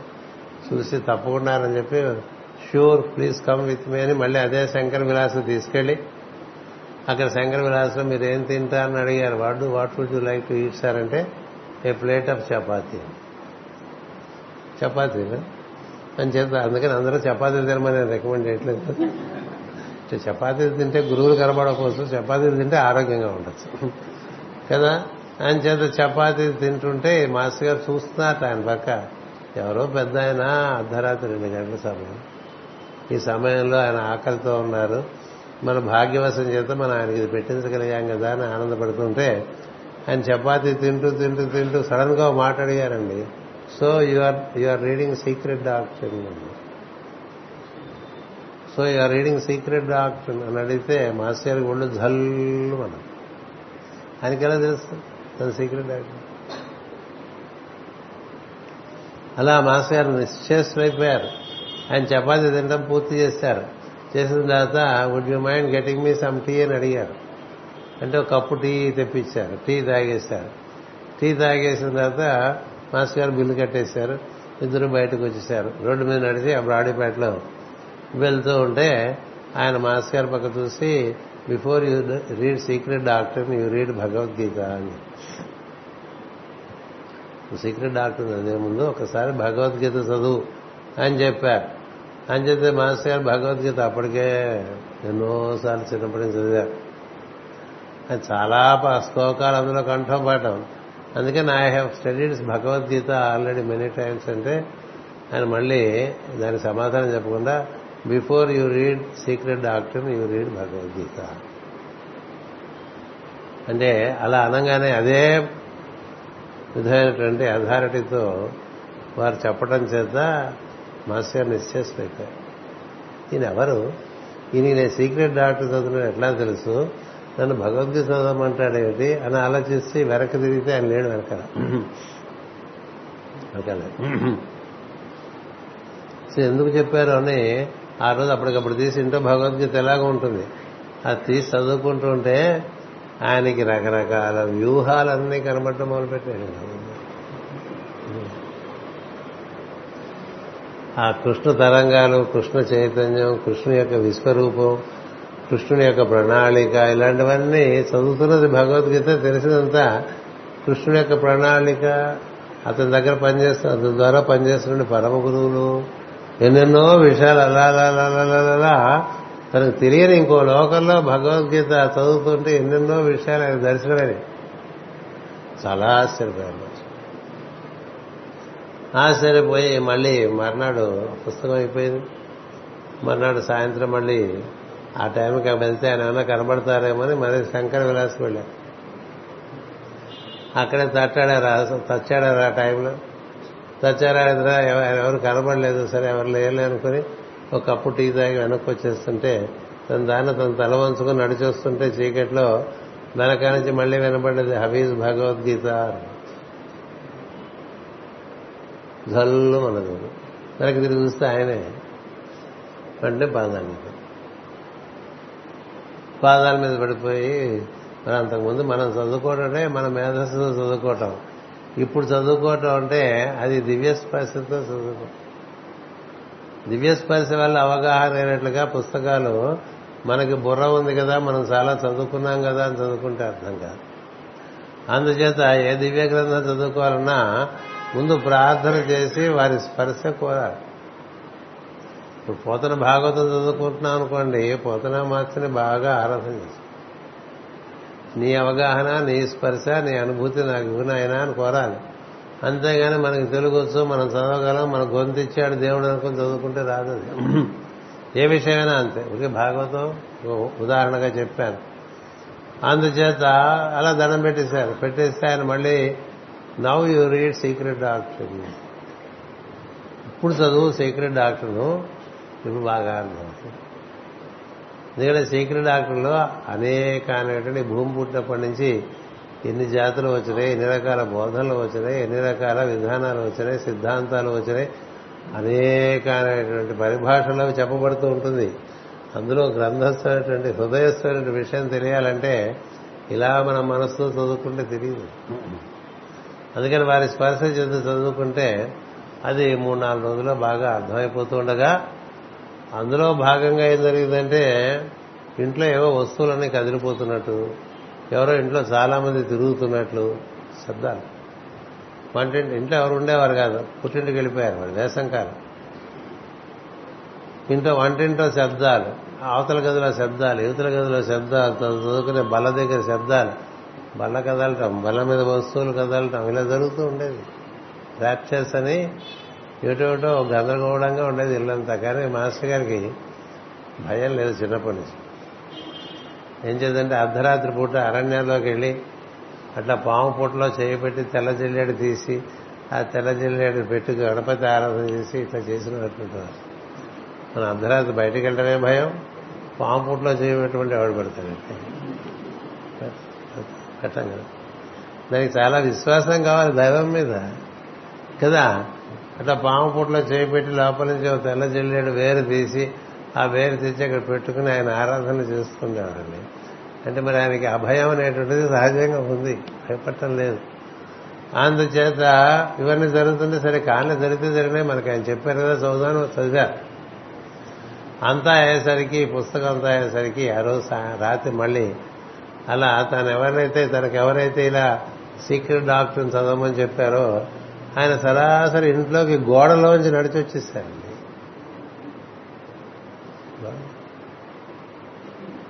ఇలా జరుగుతుంటే మరి ఆ జీవితానికి ఉండే పర్సెప్షన్స్ వేరు మనకుండే పర్సెప్షన్స్ గోడలోంచి అలా మనిషి వచ్చేసారు మనిషి వచ్చేసి ఈయన కూర్చున్న చోటికి మధ్యలో మనసు గారు పడుకునేటువంటి ఓ నవ్వారు మనసం ఉంది. ఆ మనసులోంచి కూడా వచ్చేస్తారు నడిచి వచ్చేసి ఎలా ఉంది సీక్రెట్ డాక్టర్ అడిగారు. అడిగితే ఏం చెప్తా?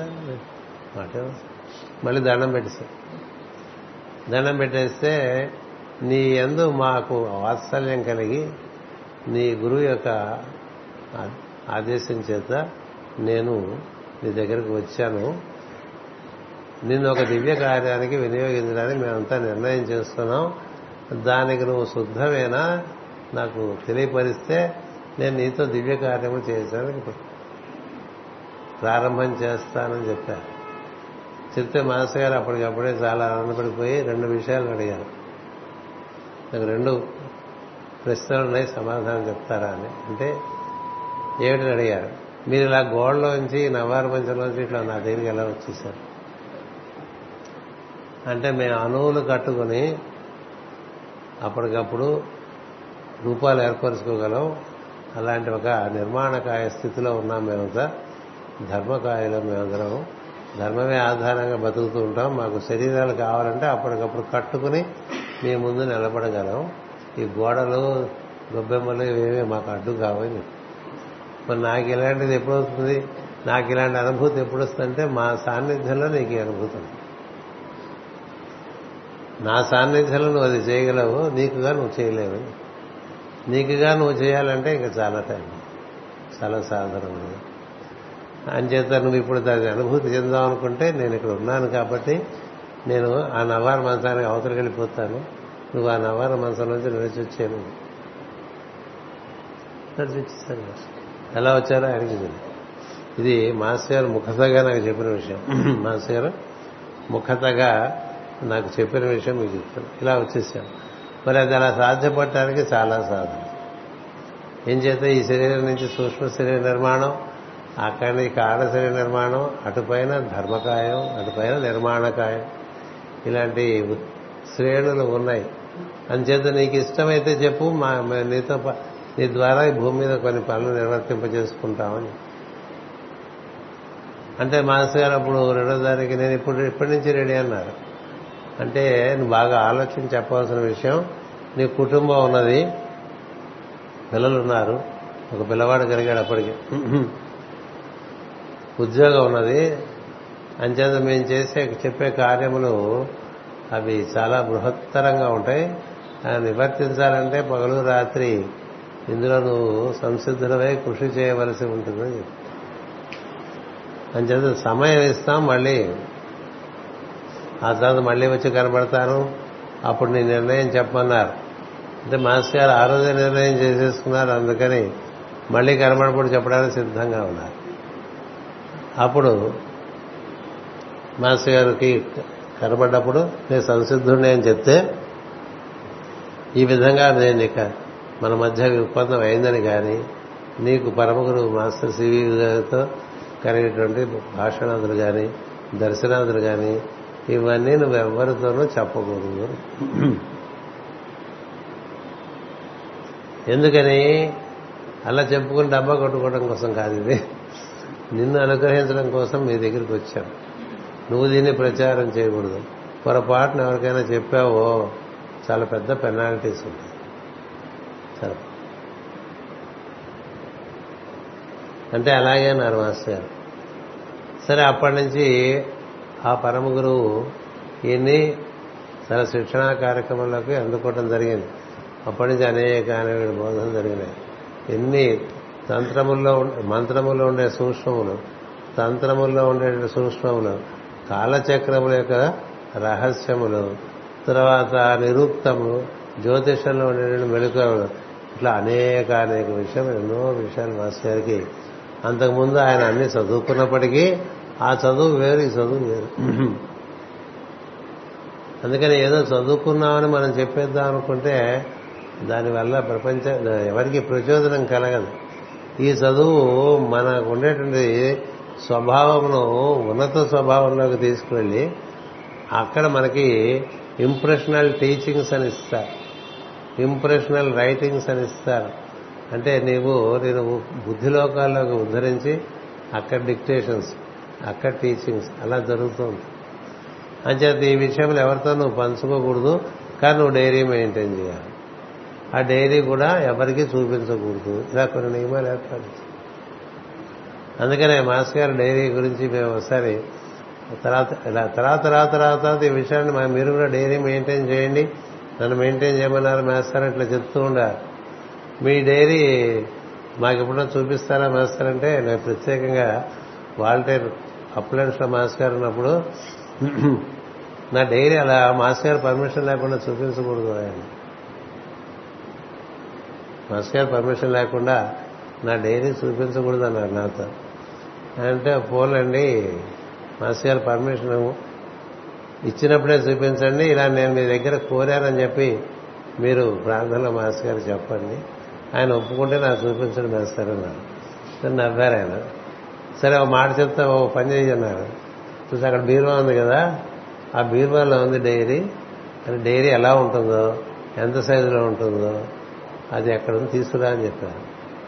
వెళ్ళి ఆ అల్మార్ అంతా వెతికానండి ఆ బీరువా అంతా.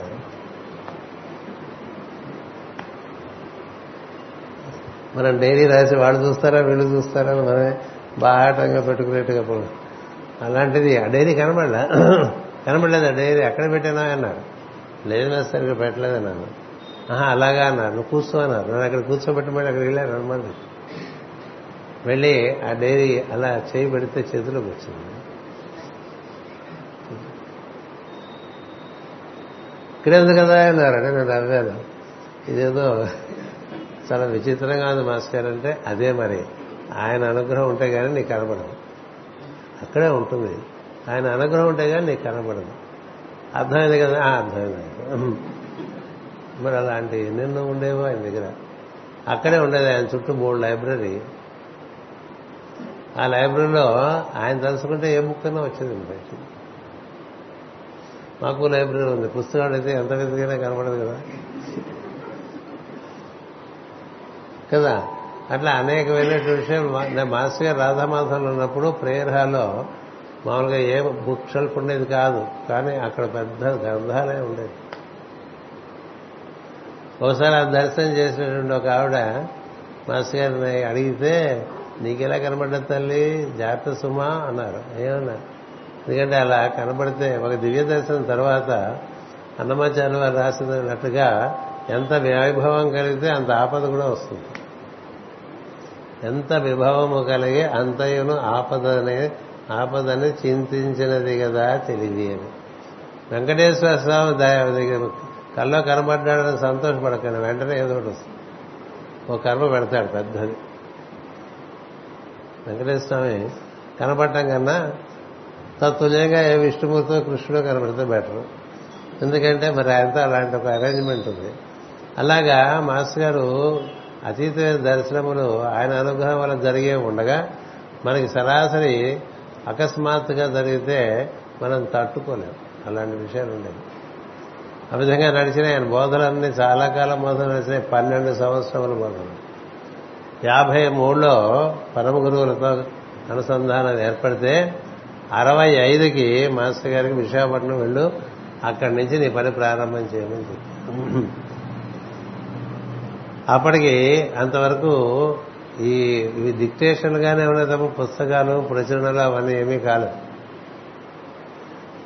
యాభై మూడు నుంచి అరవై ఐదు వరకు మాస్టర్ గారు అక్కడ గుంటూరులోనే పూజ చేస్తూ తీర్థం ఇచ్చేవారు అందరికీ తగ్గిపోతూ ఉండేది. పూజ చేస్తూ తీర్థం ఇచ్చేవారు దాంతోనే తగ్గిపోతూ ఉండేది. ఎందుకంటే ఆ తరంగముల ప్రభావం అలా ఉండేది. అలాంటి సందర్భంలో ఒక ఒక చాలా సన్నిహితమైన స్నేహితుడితో తనకు జరుగుతున్నటువంటి విషయాలన్నీ ఆయన ఒకసారి షేర్ చేశారు.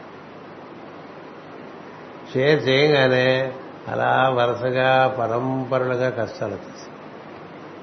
తను ఎవరైతే రోజు నిత్య నిద్రలో రాత్రిపూట తన కనపడి తనతో భాషణములు సందేశం ఇచ్చేవారు ఎవరు కనబడటం మానేశారు. తన రెండవ కుమారుడికి మూర్ఛలోకి వచ్చేసింది. ఇంకా అక్కడి నుంచి ఆయన చాలా బాధపడ్డారు. చాలా బాధలకు గురయ్యారు. ఇంట్లో అందరికీ రకరకాల అస్వస్థతలు వచ్చేసినాయి ఉద్యోగంలో తేడాలు వచ్చేసినాయి అన్ని రకాలుగా బాధలు వచ్చేసినాయి. అట్లా ఆరు నెలలు గడిచింది. కానీ ప్రార్థన మానలేదు. ఆరు నెలల తర్వాత మళ్ళీ కనబడి ఏమీ ఇలా అయిపోయావు? అని అడిగారు. అంటే ఏం మీరు కనబడటం మానేశారు. వినబడటం మానేశారు. నన్ను ఇలా వదిలేశారంటే మాట తప్పావు కదా. మాట తప్పావు కదా. ఎవరికీ చెప్పకూడదని చెప్పాను కదా చెప్పావు కదా అని. మరి చెప్పకుండా ఉండటం అనేది అంటే ability to retain a secret is not is is a high virtue that one should carry మనం పిచ్చి పిచ్చి విషయాలు చాలా దాచుకుంటూ ఉంటాం. అంటే ఏవి దాచుకోక్కర్లేదో అవన్నీ దాచుకుంటూ ఉంటాం. ఏవి దాచుకోవాలో అవి దాచు. మనకి రాహుకేతులు తలకెదురుగా పనిచేస్తూ ఉంటారు రాహు సరిగ్గా పనిచేస్తే ఏది పట్టుకోవాలో అది గట్టిగా పట్టుకునేట్టు చూస్తాడు. కేతువు ఏది వదిలేయాలో అది వదిలిపోయేట్టుగా చూస్తాడు. మనకి ఏం జరుగుతుందంటే ఏది పట్టుకోకూడదో అది చాలా గట్టిగా పట్టు ఏది పట్టుకోకూడదో అది గట్టిగా పట్టుకుంటాం. కదా? ఏది పట్టుకోవాలో అది వదిలేస్తాం. దాని మీద కూడా అన్నమాచార్య వారి పాట రాశారు. పూజ ప్రార్థన ఇవన్నీ వదిలేస్తాను. తిండి నిద్ర మర్చిపోను. ఒకటేమో ఏది ఏ చేయాలో చేయను. ఏ చేయకూడదు అది చేస్తాను. ఎట్లా బతుకు ఎలా నేను బాగుపడతానని రాశాడు ఒక పాట అన్నమాచార్య వారు. అంచేత నీవు మేము ఏది చేయవద్దని చెప్పామో అది నువ్వు చేయటం వల్ల దాని పర్యవసానం నువ్వు విన్నాడు అనుభవించావు. ఇంకిప్పుడు పర్వాలేదు నెమ్మదిగా అన్నిటికీ పరిష్కారాలు వస్తాయని చెప్తాను ఆ సందర్భంలోనే మాస్ గారు తన కుమారుడి యొక్క అస్వస్థతను తానుగా నివారించుకోవటం కోసం హోమియో వైద్యం నేర్చుకున్నారు. ఆ నేర్చుకున్న హోమియో వైద్యం కుమారుని యొక్క స్వస్థతతో పాటు ఎన్నో వేలాది లక్షలాది మందికి స్వస్థత ఏర్పరిచేట్లుగా ఆ తర్వాత తీర్చిదిద్దబడింది. కదా? అందుచేత అప్పటి నుంచి మాస్ గారు తనకి తనకి సంబంధించిన విషయాలు తనకి పరమ గురువులకి ఉన్నటువంటి సంబంధం కానీ సంభాషణలు కానీ చాలా వారు ఎవరైతే అనుమతించి వీడికి చెప్పు వాడికి చెప్పు అంటే తప్ప అందరికీ చెప్పారు. అలా చాలా జాగ్రత్తగా నడుస్తుండేది వారి జీవితం. వారు విశాఖపట్నం వచ్చారు. ఇక్కడ యూనివర్సిటీలో కూడా పిలిచి వారికి ఉద్యోగం ఇచ్చారు. అని ఎప్పుడు చెప్తూ ఉండేవారు గుంటూరు కాలేజీలో పిలిచి నాకు ఉద్యోగం ఇచ్చారు నేను అప్లికేషన్ పెట్టలేదు. విశాఖపట్నంలో యూనివర్సిటీలో తెలుగు డిపార్ట్మెంట్లో కూడా నాకు పిలిచి ఉద్యోగం ఇచ్చారు నేను అప్లికేషన్ పెట్టలేదు. ఎందుకంటే అలా పరమ గురువులు కోరకయే కలిసినవన్నీ వలసినవన్నీ ఆయనకి అందించారని చెప్పడానికి ఉదాహరణగా చెప్పేవారు. మనం కోరకుండానే మనకి ఏది అవసరమో అది పరమ గురువులు నిర్వర్తిస్తారు అని మనకి చెప్పడం కోసం ఉదాహరణగా చెప్తూ ఉండేవారు మాస్టర్ గారు. అప్పటి నుంచి విశాఖపట్నం వచ్చారు. విశాఖపట్నం వచ్చిన తర్వాత వారి కార్యక్రమాలకు కావాల్సినటువంటి దోహదం చేసేవారందరూ కూడా నీకు అక్కడ దొరుకుతారని చెప్పారు. ఆయన పుస్తకంలో డైరీలో ఉంటుంది.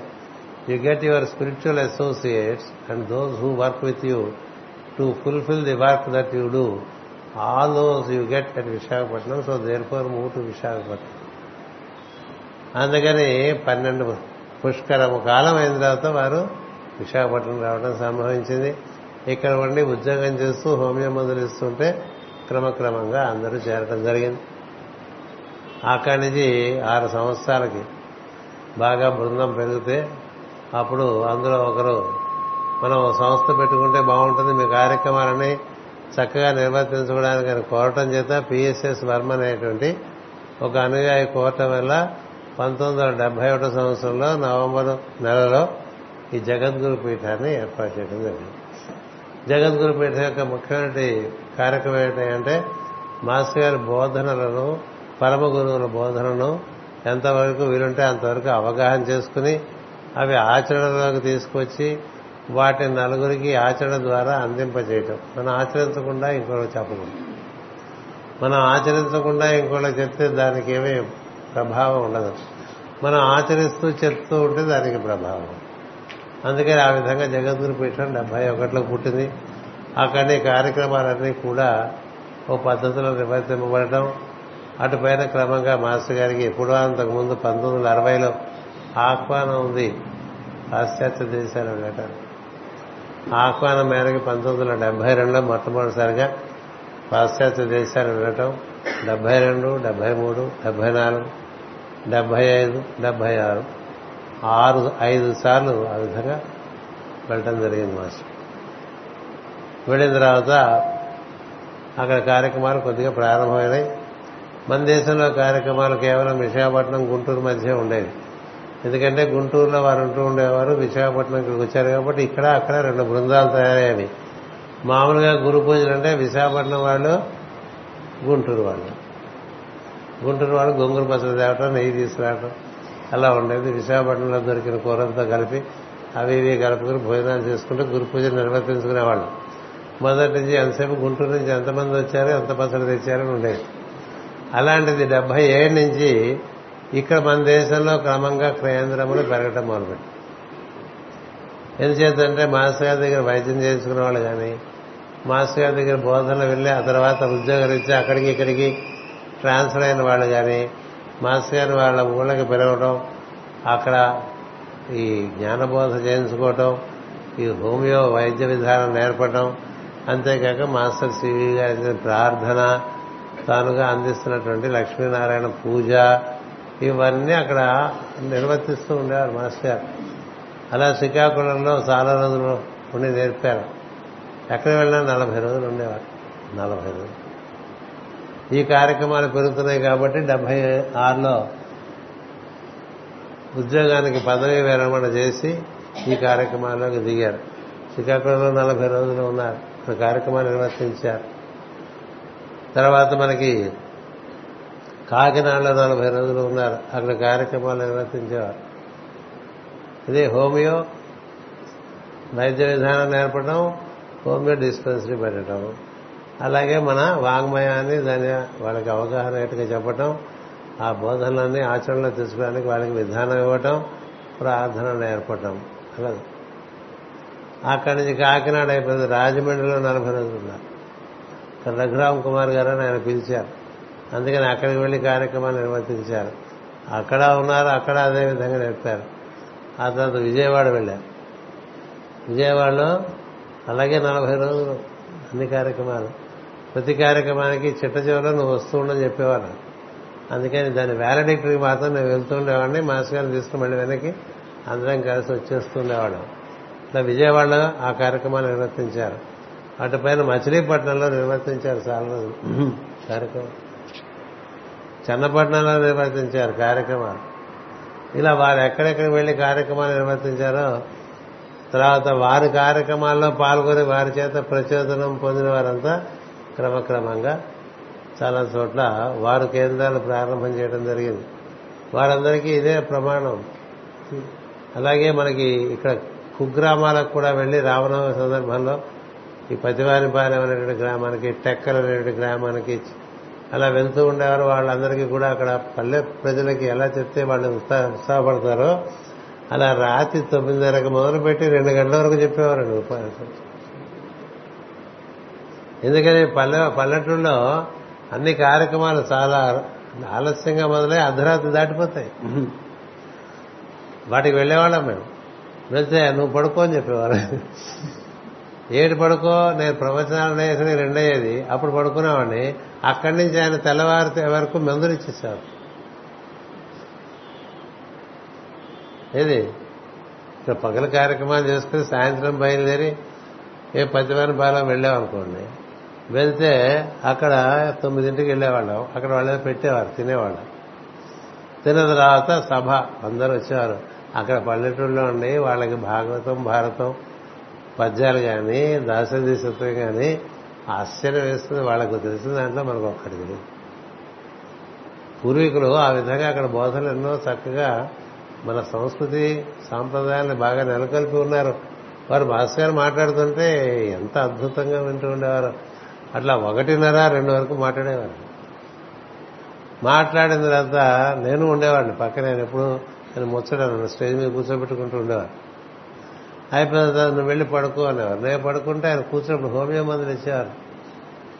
పొద్దున తొమ్మిది గంటల వరకు హోమియో మందులు. మధ్యలో కాలకృత్యాలు తీర్చుకుని. బయలుదేరి అని ఎవరు వచ్చేసారు.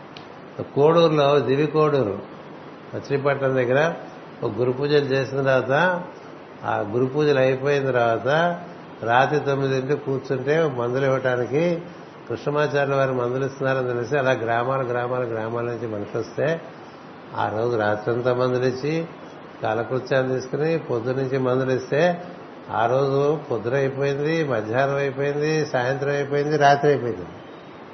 వస్తూనే ఉన్నాయి. ఏం చేస్తారండి? ఎంతమంది వస్తే అంతమందికి మంది ఇచ్చి వెళ్ళాలి? ఇంకో మార్గం లేదు ఎంతమంది వస్తే అంతమందికి మంది లేకపోతే మాస్టర్ గారు ఒప్పుకోరండి దీక్షగానే కూర్చున్నారు కాలకృత్యంలో తర్వాత పలహార సమయాన్ని పలహారం తీసుకునేవారు. భోజనం సమయానికి భోజనం తీసుకునేవారు. మళ్ళీ రాత్రి భోజన సమయానికి భోజనం మధ్యాహ్నం కాఫీ సమయానికి కాఫీ. అలా తీసుకోవడం అలా కూర్చోవడం ఇస్తూ ఉంటాడు రెండు రాత్రులు ఒక పగలు వరుసగా పగలిస్తారు నా భూతో నా భవిష్యత్. అదే గురు పూజలు అయిపోయింది ఆదివారం. ఆదివారం రాత్రి సోమవారం రాత్రి. ఆ మంగళవారం బయలుదేరి పొద్దునే సరాసరి ఏలూరు వచ్చి ఇక్కడ మన వాళ్ళు ఉన్నారు అని ఇది ఇప్పుడు దుగ్గిరాల వాళ్ళు ఉన్నారు మనకి. వాళ్ళని వెళ్ళి తీసుకెళ్ళారు నన్ను. ఇక్కడ ఇడ్లీలు బాగా పెడితే ఇక్కడ తిందా ఇడ్లీలు ఉన్నారు ఇదే దుగ్గిరాల భరత్ వీళ్ళ నీకేమవుతారో మేము అమ్మ మామ. వీళ్ళ వీళ్ళ నాన్నగారు అక్కడ ఉండేవారు అప్పుడు. ఇల్లు ఏలూరులో వాళ్ళంతా వాళ్ళ ఇల్లు ఉండేది. ఆ ఇంటికి తీసుకెళ్ళారు. అక్కడ మనల్ని బాగా ఇడ్లీలు పెట్టించేసి కాసేపు విశ్రాంతి తీసుకుని మధ్యాహ్నం నుంచి బయలుదేరి వస్తూ నేను ఇక్కడ ఉండిపోనా అని అడిగారు అక్కయ్య అని పిలిచేవారు ఆవిడ ఏ ఇంటికి వెళ్ళినా ఆ ఇంట్లో ఆయనకు ఒక చోటు ఉండేదండి. ఎందుకంటే ఆయన ఆ విషయంలో చాలా గొప్ప మనిషి. ఎవరింటికి వెళ్ళినా ఆయన మీ మన ఇంట్లో మనిషి ఈయన అన్నట్టుగా ఉండేవారు. చిన్న చిన్న చిన్న విషయం కాదు. ఏ ఇంటికి వెళ్ళినా అంటే ఆ ఇంట్లో గృహిణి చాలా తొందరగా మాస్టర్ గారితో అత్యంత సన్నిహితం ఆయన ద్వారా వెళ్తారు ఆవిడ దగ్గర అయిపోతుంది అంచేత మాస్టర్ గారికి ఏం చేసి పెట్టాలి మాస్టర్ గారికి ఏం చేసి పెట్టాలి మాస్టర్ గారికి ఏం చేసి పెట్టాలి. ఆయన చాలా మితాహారి చాలా మితాహారి. మితాహారే కాదు ఆయన రుచి చాలా ప్రత్యేకంగా ఏది పడితే తినేవారు కాదు ఎట్లా పడితే అట్లా ఉంటే తినేవారు కాదు. తిన్నట్టుగా నటించేవారు తినేవారు. ఆయనకు ఒకటి అది చాలా మాస్టర్ వికే గారి విషయంలో ఒక తేలికైన విషయం కానీ చాలా గొప్ప విషయం. రుచి లేని జీవితం వేస్ట్ రుచి లేని జీవితం వేస్ట్. అన్నం దగ్గరే రుచి లేకపోతే ఇంక దేంట్లో రుచి ఉంటుంది నీకు? అన్ని విషయాలను రుచి ప్రధానంగా పనిచేస్తుంది రుచి అంటే వెలుగని కూడా అర్థం. అలా వచ్చేసారు. అలా ఎన్నెన్ని కేంద్రాలు ఏర్పాటు చేశారు? చూసుకుంటే అలాగే ఏడు సంవత్సరములు డెబ్బై ఏడు నుంచి మళ్ళీ చేసి పాశ్చాత్య యాత్రలు మానేశారు డెబ్బై ఏడు నుంచి ఎనభై ఒకటి వరకు. మళ్ళీ ఎనభై ఒకటి ఎనభై రెండు ఎనభై మూడు వెళ్ళారు. వెళ్ళినప్పుడు మరొక మూడు దేశాలు మూడు దేశాల్లో. అది మాస్టర్ గారు పరిచయం అవడం జరిగింది. అప్పుడే మా ఆయన మాస్టర్ గారు వారికి కూడా మాస్టర్ సివి గారు ప్రార్థనలు ఇవ్వటం. అంతకుముందు వరకు ఉపన్యాసాలు చెప్పేవారు సాయంత్రం పూట అంతే. కానీ ఎనభై మూడులో అందరికీ మాస్టర్ సివి గారు ప్రార్థన ఇవ్వటం పొద్దున సాయంత్రం పొద్దున సాయంత్రం తరగతులు చెప్పటం ఇలా నడిచింది. అందరికీ పర్సనల్ కన్సల్టేషన్స్ ఇవ్వటం ఇలా నడుస్తూ ఉండేది. ఆ సంవత్సరంలో మాస్టర్ గారు బెల్జియం వెళ్ళారు స్విట్జర్లాండ్ వెళ్ళారు జర్మనీ వెళ్ళారు నేను ఉన్నాను అప్పుడు ఆయనతో పాటు. ఇటలీ వెళ్ళారు డెన్మార్క్ వెళ్ళారు జర్మనీ వెళ్ళారు ఏడు దేశాలు. అది చాలా సుదీర్ఘమైనటువంటి యాత్ర. ఆ విధంగా మాస్టర్ గారు వారి జీవన ప్రయోజనము వారు నాకు తెలియపరిచింది ఏంటంటే బోధనము రచనము. పరమ గురువుల దగ్గర నుంచి ఆదేశం వచ్చినప్పుడల్లా రచన చేసేస్తున్నారు అప్పటికప్పుడు అది అలా ఆయనకి అది వినిపిస్తున్నప్పుడు కూర్చుని ఎవరుంటే వాళ్ళని పిలిచి కాగితం పెన్ను పట్టుకొని డిక్టేట్ చేసేస్తారు. అదలా ఒక జలపాతంలాగా వస్తూ ఉండేదండి. దాన్ని అలా డిక్టేట్ చేసేస్తూ ఉండేవాడు. నేను చూస్తూ ఉండేవాడు ఆయన డిక్టేషన్. అలా పక్కన చూస్తూ ఒక కార్నర్ చూస్తూ చెప్పేస్తూ ఉండేవారు వీడేమో ఊ ఊ అంటుంటే ముందుకెళ్ళేవారు లేకపోతే ఎరా రాసావా అని అడుగుతుండేవారు అర్ధరాత్రి వరకు రాసేస్తూ ఉండేవారు వాడికి అలసటగా ఉంటే షిఫ్ట్ మీద పనిచేయడానికి ఉండేవారు కుర్రాళ్ళు ఈ శివశంకరం ఇంకో నీలకంఠం మరొకడు ఎవరో ఇద్దరు ముగ్గురు ఉండేవాడు రాయటానికి. దస్తూరి బాగుండే వాళ్ళ చేత రాయించేవాడు లేకపోతే మళ్ళీ ఆయనకి అర్థం కాక వాడికి అర్థం కాక. ఏ దస్తూరి బాగుండే వాడిని వాడుకోలేరు కదా. అది రాసిస్తూ. అలా అక్కడికి ఏంటి అక్కడ చూస్తూ ఉంటారు ఏం జరుగుతుంది మాస్టర్ అని అడిగాను నేను. అడిగితే అక్కడ నాకు ఇట్లా ఒక స్క్రిప్ట్ అన్నా రన్ అయిపోతూ ఉంటుంది. లేకపోతే అక్కడ సీన్ అట్లా రన్ అవుతుంది. నేను ఆ సీన్ వర్ణించి ఇక్కడ రాసేస్తాను. మాస్ గారు ఒక దృశ్యం చూశారంటే దాన్ని ఆయన వర్ణించినట్టుగా ఈ భూప్రపంచంలో ఎవడు వర్ణించలేదు. అంత అద్భుతమైన కళ్ళకు కట్టేటి చూపిస్తున్నారు. అంచేత ఆ దృశ్యము లేకపోతే అక్కడ లిపి రన్ అవుతుంటే దాన్ని యాజ్ ఇట్ అలా నడుస్తుండేది. మాస్టర్ గారి రచనల గురించి మొట్టమొదటిసారి ఆయన ఒక పుస్తకం రాసినప్పుడు దానికి గోదా వైభవం దానికి ముందు వాక్యం కొంతమంది చేత ఉపనీయం రాయించుకుంటారు కదా పెద్దవాళ్ళ చేత. అట్లా ఉపనయనం రాయించడానికి ఆ పుస్తకం ఊళ్ళో పెద్ద ఆయనకి ఇస్తే ఆ రోజు రాత్రి పరమ గారు కనబడి మమ్మల్ని అందరినీ నువ్వు అవమానించావు మమ్మల్ని అందరినీ నువ్వు అవమానించావు నీ పుస్తకానికి ఒక వ్యూ ఒక రివ్యూ రాయమని. వాడేవాడు నేను మా పుస్తకానికి రివ్యూ రాయటానికి? వాడేవాడు? మా పుస్తకానికి రివ్యూ రాయటానికి. వాడికి ఏం తెలుసు రాస్తాడు నువ్వెందుకు అలా చేశావు? ఇంకెప్పుడూ నీ పుస్తకములకు ఎవరి చేత ముందు వాక్యం రాయిస్తాడు నీ పుస్తకం దానికి అదే సాట్. ఇంకొకళ్ళ చేత ఎప్పుడు దానికి రివ్యూలు గివ్యూలు అనేటువంటి లౌకికమైన విషయంలో ఎన్నడూ తలవబోకని చెప్పారు. నీ రచన మేం చెప్పింది నువ్వు రాస్తున్నావు నీకు భాషా పరిజ్ఞానం చాలా ఉన్నది. అద్భుతమైనటువంటి పదములతో నువ్వు దాన్ని ఏర్పాటు చేస్తావు. దానికి ఇంకొకళ్ళ యొక్క సర్టిఫికేట్ ఎందుకని అడిగారు? ఆయన చాలాసార్లు చెప్తూ ఉండారు. నేను రచన ప్రవచనము. రచనము ప్రవచనము ఈ రెండు నాకు పరమ గురువులు అందించినటువంటి ఒక దివ్యమైన కార్యము.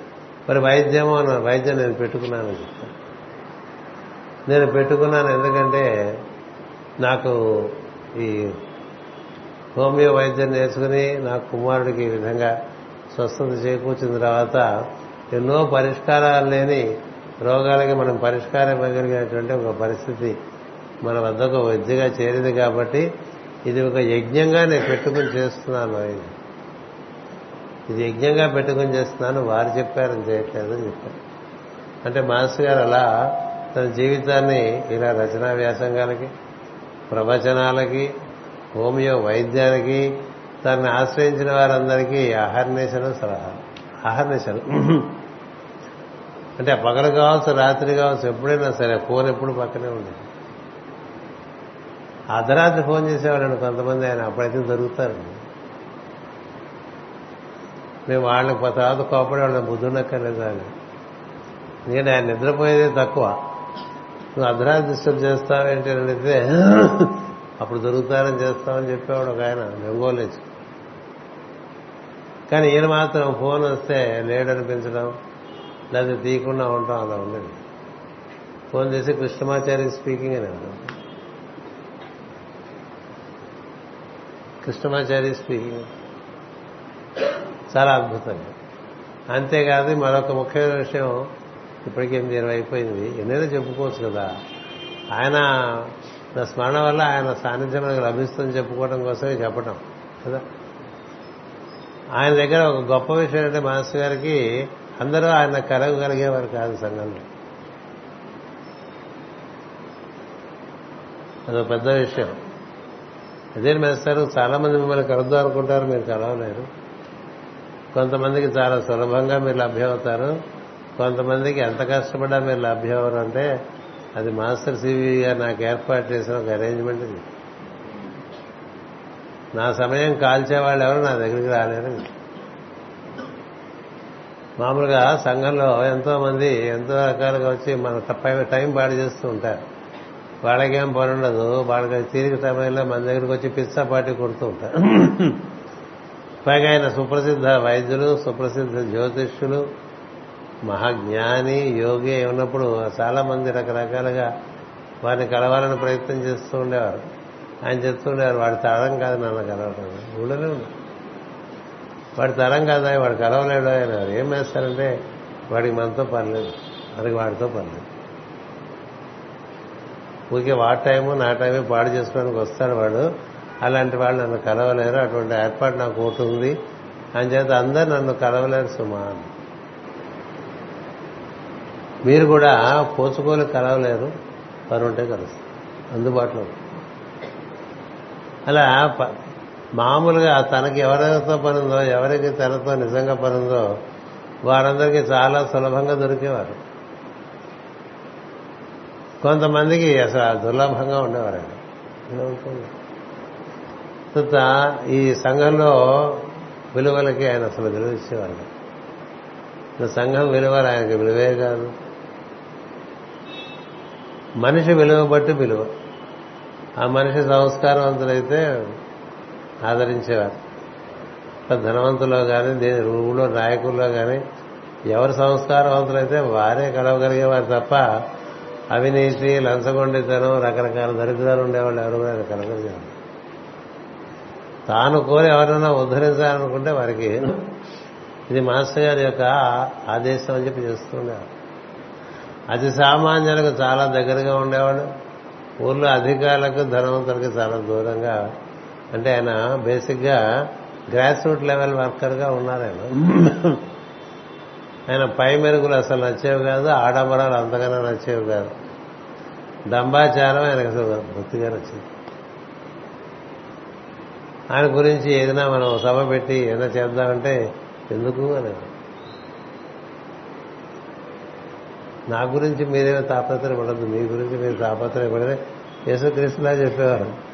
నన్ను నాకు ఈ ఈ ప్రపంచం నన్ను గుర్తించాలనే తపన మీకు వద్దనేవారు ఈ ప్రపంచం నన్ను గుర్తించాలనే తపన మీకు వద్దు. ఎక్కడ గుర్తింపు ఉండాలో అక్కడ నాకు గుర్తింపు ఉంది.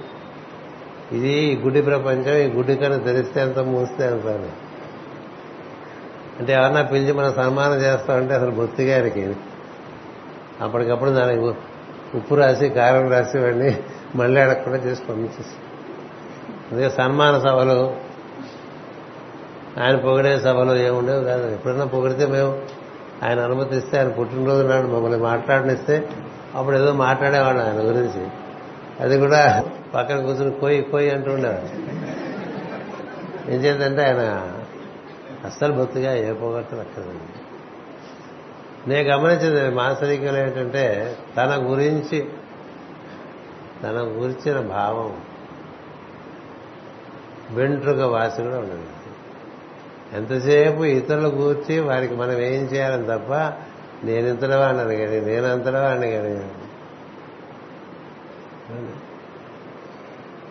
ఆయన పిల్లకి ఆయనకి సరదా వేస్తే ఒరే నీ టైము ప్లేసు డేటు చెప్పడానికి అప్పుడు జాతకం వేసి మనకి ఏవో చెప్పేస్తున్నాడు. ఆయన చాలా అద్భుతమైన జ్యోతిష్యుడు మాస్టర్. గారు అంటే ఆ జ్యోతిషం శాస్త్రం నుంచి వచ్చింది కాదు. దివ్య స్పర్శ దివ్య స్ఫూర్తి నుంచి వచ్చింది. ఇలా చూసేవారు హోమియో మందులు కూడా అలా రాసేవారు కేస్ ఇట్లా చూడటం అవసరం అండి పూర్తిగా చూసినట్టుగా అది కనిపించేది కాదు. సగం చెప్తుంటేనే మంది ఇచ్చేసేవారు. సగం చెప్తుంటేనే. కేస్ రాయించేవారు అందరి చేత. అది ఇలా చూసి పెట్టేసి మనసు ఒక్కోసారి వాడు వస్తుంటేనే కేస్ చూడకుండా మనసు వాడి పేషెంట్ వస్తుంటే వాడిని చూసి వాడిని బంధించేసేవారు. ఈ కేషీడి గీషీడి లేబర్ అంతా ఇక మరి ఉన్ని ఫైల్లో ఉంచుని జ్యోతిషం అంతే అలా చూశారు ఏమన్నా నా చేత నా జాతకం చూస్తారంటే నేను చూడలేను ఎందుకు చూడాలి? నేనే బాకీ నీ జాతీయ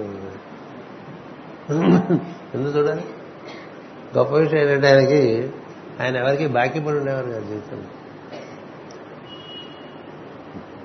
ఆయనకే అందరూ బాకీ పడేట్టుగా ఉండేవారు తప్ప అందుకని ఆయనకి ఎవరిని ఒబ్లైజ్ చేయాల్సిన అవసరం ఉండదు కదా మనిషికి. ఆయన ఇష్టం అయితే చేస్తారు ఆయన ఇష్టం లేకపోతే చేయరు. ఇప్పుడు చెప్తుంటా ఈ ఉపన్యాసంలో భాగంగానే. ఒక ఆయన ఆ రోజుల్లో అప్సరా హోటల్ ఉండేది. దాని డైరెక్టర్కి మాస్టర్ గారి గురించి తెలిసి ఫోన్ చేశారు. ఫోన్ చేసి వేస్తే తీరే తీస్తారు కదా ఇంకెవరు ఇంకోటి తీయటం మనకి ఇవ్వటం అంత స్టైల్ ఏమీ లేదు ఆయన దగ్గర? ఆయన తీసేవారు. ఎర్రఫోన్ ఒకటి పెట్టేవారికి తీసి కృష్ణమాచార్య స్పీక్. అంటే నమస్తే సార్ నాకు నా జాతకం ఒకసారి మీకు చూపించుకుందాం అనుకుంటున్నాను అన్నారు. జాతకాలు చూస్తే కృష్ణమాచార్య గారు ఇక్కడ లేరని పెట్టేశాడు మళ్ళీ ఫోన్ చేసి. మళ్ళీ చేస్తే కృష్ణమాచార్య స్పీక్ అదే సార్ ఇందాక నేనే ఫోన్ చేశాను నా జాతకం మీరు ఏమైనా చూస్తారంటే జాతకాలు చూస్తే కృష్ణమాచారి మేము అక్కడే ఉన్నాం. గదిలోనే ఆయన గదిలోనే రాధమాధవనే జాతకాలు చూస్తే కృష్ణమాచారి ఇక్కడ లేడు సార్. మూడోసారి ఇంకో ఆయన దత్తు గారిని ఆయన ఫోన్ చేశారు. ఫోన్ చేసి కృష్ణమాచారి స్పీకింగ్. అంటే మాస్టర్ గారు నేను దత్తును మాట్లాడదన్నా ఏ ఏం దత్తు ఏం విశేషం లేదు ఏకవచన దత్తు గారు. ఊరందరికీ ఆయన దత్తు గారు. ఈయన మాత్రం ఏం దత్తు బాగుందా అంటాను తమాషాగా ఉండేది ఆయన. సరే తీస్తే మా ఫ్రెండ్ వాడు అప్సరా డైరెక్టరు వాడు మీకు ఇందా నుంచి ఫోన్ చేస్తున్నాడు. ఎవరో ఎత్తుతున్నారు ఎత్తితే చెప్తే జాతకాలు చూసే కృష్ణమాచారి ఇక్కడ లేడని చెప్తున్నారు ఎవరో. అన్నారు. అవును నేనే చెప్తున్నాను అదేంటి వేస్తారంటే అవును ఆయన నేను జాతకాలు చూడడానికి పుట్టానా అని అడిగాను అంటే మాకు చూశారు మాకు మీకు చూడటం వేరు వాడి చూడటం వాడిని ఎందుకు చూడాలి? నీకు కూడా నా ఇష్టం కాబట్టి నేను చూశాను. నేను వాడిని చూడను. చెప్పేసాయి ఆయన జాతకాలు చూడతాను. ఎంత లోపల నాన్చాలంటే అంటే చాలా ఆశ. ఇక పెద్దానికి వంగిపోయి వాడెవడ రాజకీయ నాయకుడైతే వంగిపోయి వాడేదో కోటేశ్వరుడైతే వంగి మనం వంగదలుచుకుంటే వంగుతాం వంగదలుచుకోకపోతే వంగ ఎవరికి నేను ఎందుకు చెప్తున్నానంటే ఆయన ధీశక్తి ఇలా ఉండేది. మహాధీమంతుడు ఆయన. మాకు అవే కూర వచ్చేది ఆయన ఎందుకంటే చూడండి తలవంతని వీరుడు అంటారు చూసారా? అలా ఉండేవారు ఆయన. అనుకుంటే అప్పటికప్పుడు వెళ్ళిపోయేవారు. ఎవరైనా వెళ్దాం అనుకుంటే నేను పోతున్నానంటే వెళ్ళిపోవడం అంతే. అలా ఉండేది. అంతేగాని నువ్వు వస్తావా నువ్వు వస్తావా ఏం లేదు. ఎవడొస్తే వాడు వస్తాడు సైకిల్ మీద తిప్పితే సైకిల్ మీద తిరిగారండి. స్కూటర్ మీద తిప్పితే స్కూటర్ మీద తిరిగారు కార్లో తిప్పితే కార్లో తిరిగారు ఏమి లేకపోతే నడిచిడిపోతుండేవారు అంతేగాని కార్ లేదే స్కూటర్ లేదే. బాధలేదు ఇదిగో వీళ్ళ ఈ భరత్ వీళ్ళ బాబాయ్ రత్నాకరణ వాడు తిప్పుతుండాడు ఒక స్కూటర్ మీద ఎప్పుడు ఒకసారి స్కూటర్ మీద తిప్పుతుంటే రోడ్డు మీద వెళ్తున్నాడు పోలీస్ ఆపాడు. పోలీస్ ఆపేడు లైసెన్స్ అడిగాడు రత్నాకర్ డ్రైవింగ్ లైసెన్స్. మనం ఎవరు వాళ్ళు కూడా జేబులో పెట్టుకోవాలి లైసెన్స్ కదా మనం వాడు పెట్టుకోలేదు. లైసెన్సు అని రత్నాకర్ గారు పోలీసుతో మాట్లాడుతుంటే ఈయన దిగిడిపోయారు ఈయన దిగిడిపోయి డిస్పెన్సరీ వెళ్ళిపోయారు. తర్వాత వాడేదో పోలీసుల చేత బాధపడి వచ్చాడు. అదే మావయ్య అలా వదిలేశానంటే అది నీకు వాడికి సంబంధించిన విషయం నాకేం సంబంధం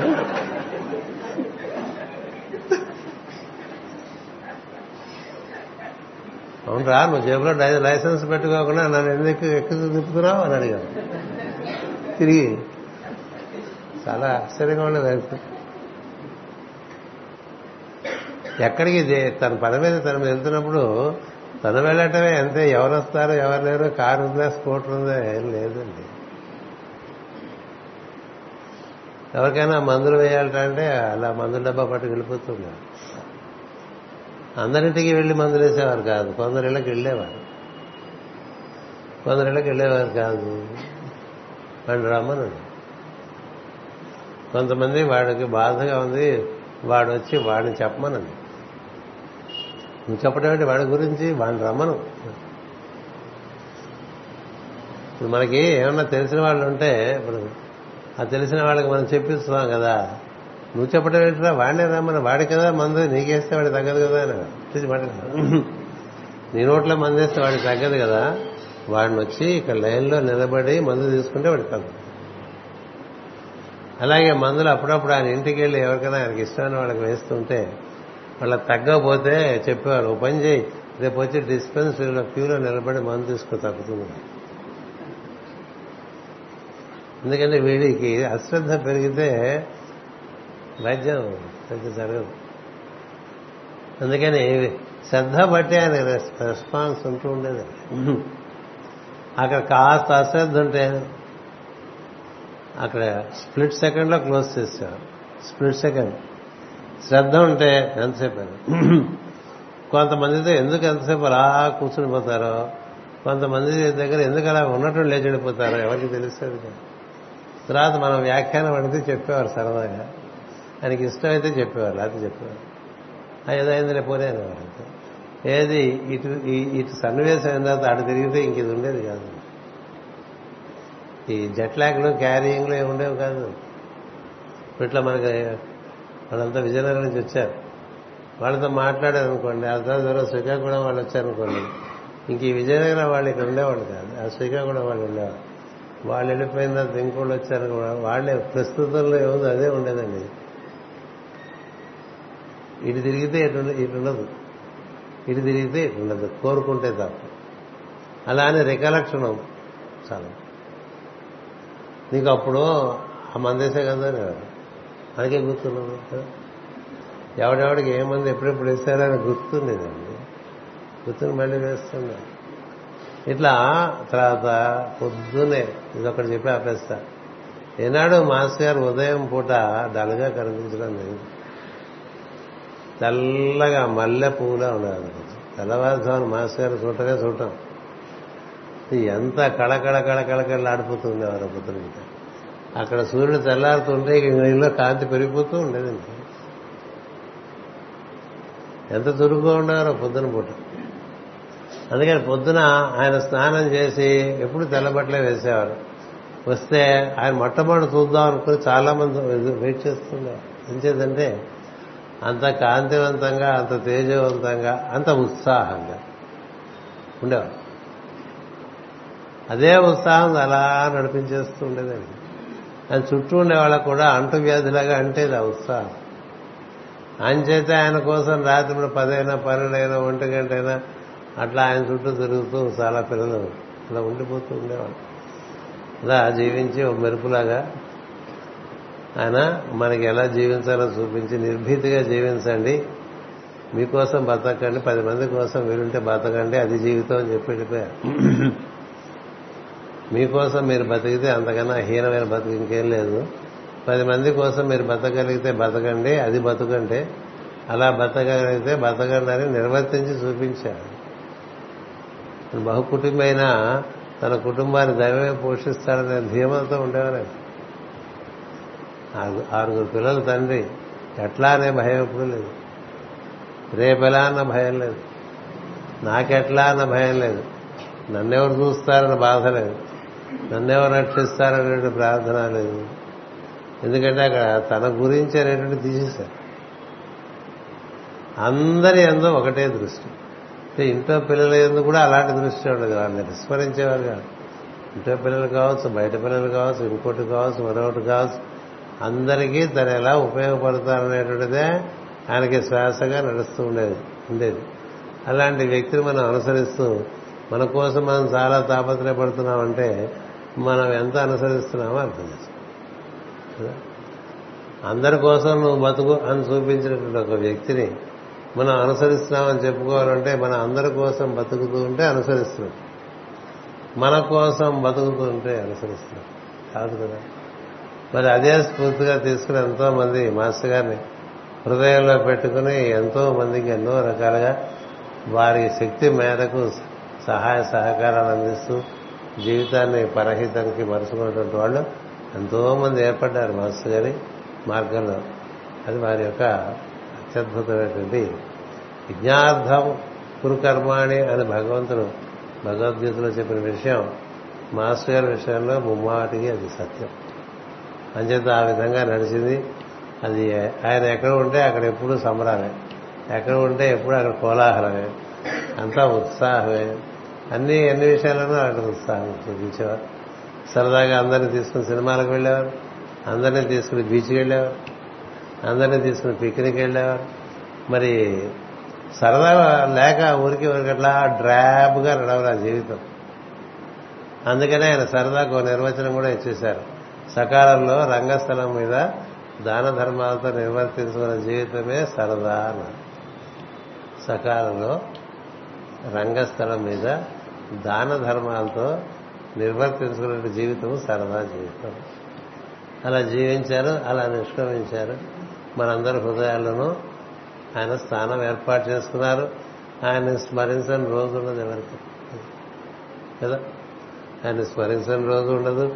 ఆయన ప్రమాణంగా పెట్టుకుని వేలాది మంది ఎన్నో చోట్ల ఎన్నో బృందాలు ఎన్నో రకాలుగా పురోగతి చెందుతున్నారు. అలాంటి మహానుభావుని యొక్క జన్మదినం ఈరోజు ఈ విధంగా. ఉదయం వారికి నచ్చిన పద్ధతిలో మనం లక్ష్మీనారాయణ పూజ చేసుకున్నాం. మనం చేసేటువంటి లక్ష్మీనారాయణ పూజ వారు మనకు అందించి మనందరినీ చేసుకోమని చెప్పారు. మాస్టర్ సివివి గారి ప్రార్థనతో పాటు షోడశోపచార పూజ నిత్యం చేసుకుంటే ఏ ఇంట్లో నిత్యం షోడశోపచార పూజ జరుగుతుందో ఆ ఇల్లు కళకళలాడుతూ వైభవపేతంగా ఉంటుందనేది మాస్టర్ వాగ్దానం. మీరు ఇప్పటికైనా సరే ఎవరింట్లో అయినా సరే చక్కగా ఒక లక్ష్మీనారాయణ ప్రతిమ తెచ్చి పెట్టుకుని నిత్యం షోడశ ఉపచారాలతో పూజ ప్రారంభించండి వారిచ్చిన ఆ స్తోత్రాలతో. మీ ఇల్లు మూడేళ్ళలో మారిపోతుంది. ఎందుచేతంటే దేవతా సహకారము గురు సహకారము ఆ ఇంట్లో అద్భుతంగా ప్రవేశిస్తుంది. ప్రవేశించి ఇల్లు కళకళ కళకళకళ్ళ ఇంట్లో వాళ్ళందరూ వృద్ధి చెందుతారు. ప్రార్థన అంటే ఆరు గంటలకు చేయాలి తప్ప మాస్టర్ గారు పూజకి టైం చెప్పలే అంచేది ఏడు గంటలకు చేసుకోవచ్చు ఎనిమిది గంటలకు చేసుకోవచ్చు. టిఫిన్ టిఫిన్ తిని చేసుకోవచ్చు టిఫిన్ తినకుండా చేసుకోవచ్చు. ఏదైనా ఇంట్లో షోడశోపచార పూజ జరగాలి. ఓ దేవత ప్రదేశం ఒకటి ఉండాలి.